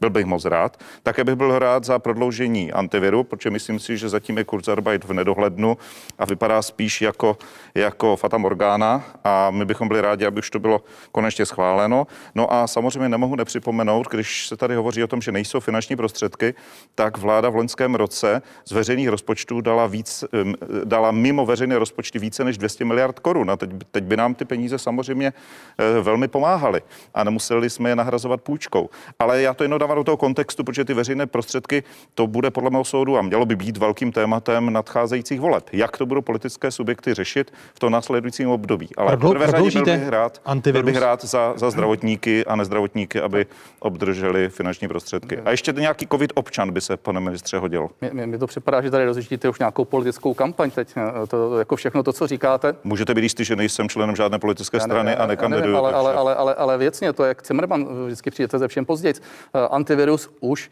byl přece schválen. A, a pokračuje dále. My jsme vždycky říkali, že bude pokračovat, dokavať tady nebude například Kurzarbeit. Zdravotnictví... My jsme vám to na tripartitě poradili, pane ministře, jestli si dobře pamatujete. Děkuji. Takže bude prodloužený po dobu. Samozřejmě bude prodloužen stále. Eh, za další, a to jsme vždycky říkali, za další eh, zdravotníci, ano, i o tom je rozhodnuté, jde to na vládu, je to formální věc a nedovedu si představit, že by někdo hlasoval proti. A Děkuji. pozor ještě, eh, co se týká těch, kdo vlastně přispívá do toho systému, do toho systému přispívají všichni. Přispívají tam jak zaměstnanci, tak tam přispívají firmy. Přispívají tam firmy korporátní, menší firmy, střední firmy, rodinné firmy, živnostníci, samozřejmě každý jiným dílem, ale abych tady teď neříkal, kdo vlastně doplácí na někoho. Děkuji za věcnou diskuzi Karlu Havlíčkovi, vicepremiérovi, ministrovi průmyslu a obchodu a také ministrovi dopravy České republiky, předsedovi Českomoravské konfederace odborových svazů Josefu Středulovi a viceprezidentovi hospodářské komory a prezidentovi eh, Svazu obchodu a cestovního ruchu Tomáši Prouzovi. Děkuji vám, že jste byli hosty otázek a těším se na další setkávání. Díky, Díky moc za a všem, že nám zítřejšímu svátku vše nejlepší. Tak, eh, takové byly dnešní otázky. Najdete nás na internetových stránkách České televize, stejně tak jsme na sociálních sítích. Hezký zbytek neděle, pokud možno ve společnosti 24. выпуске.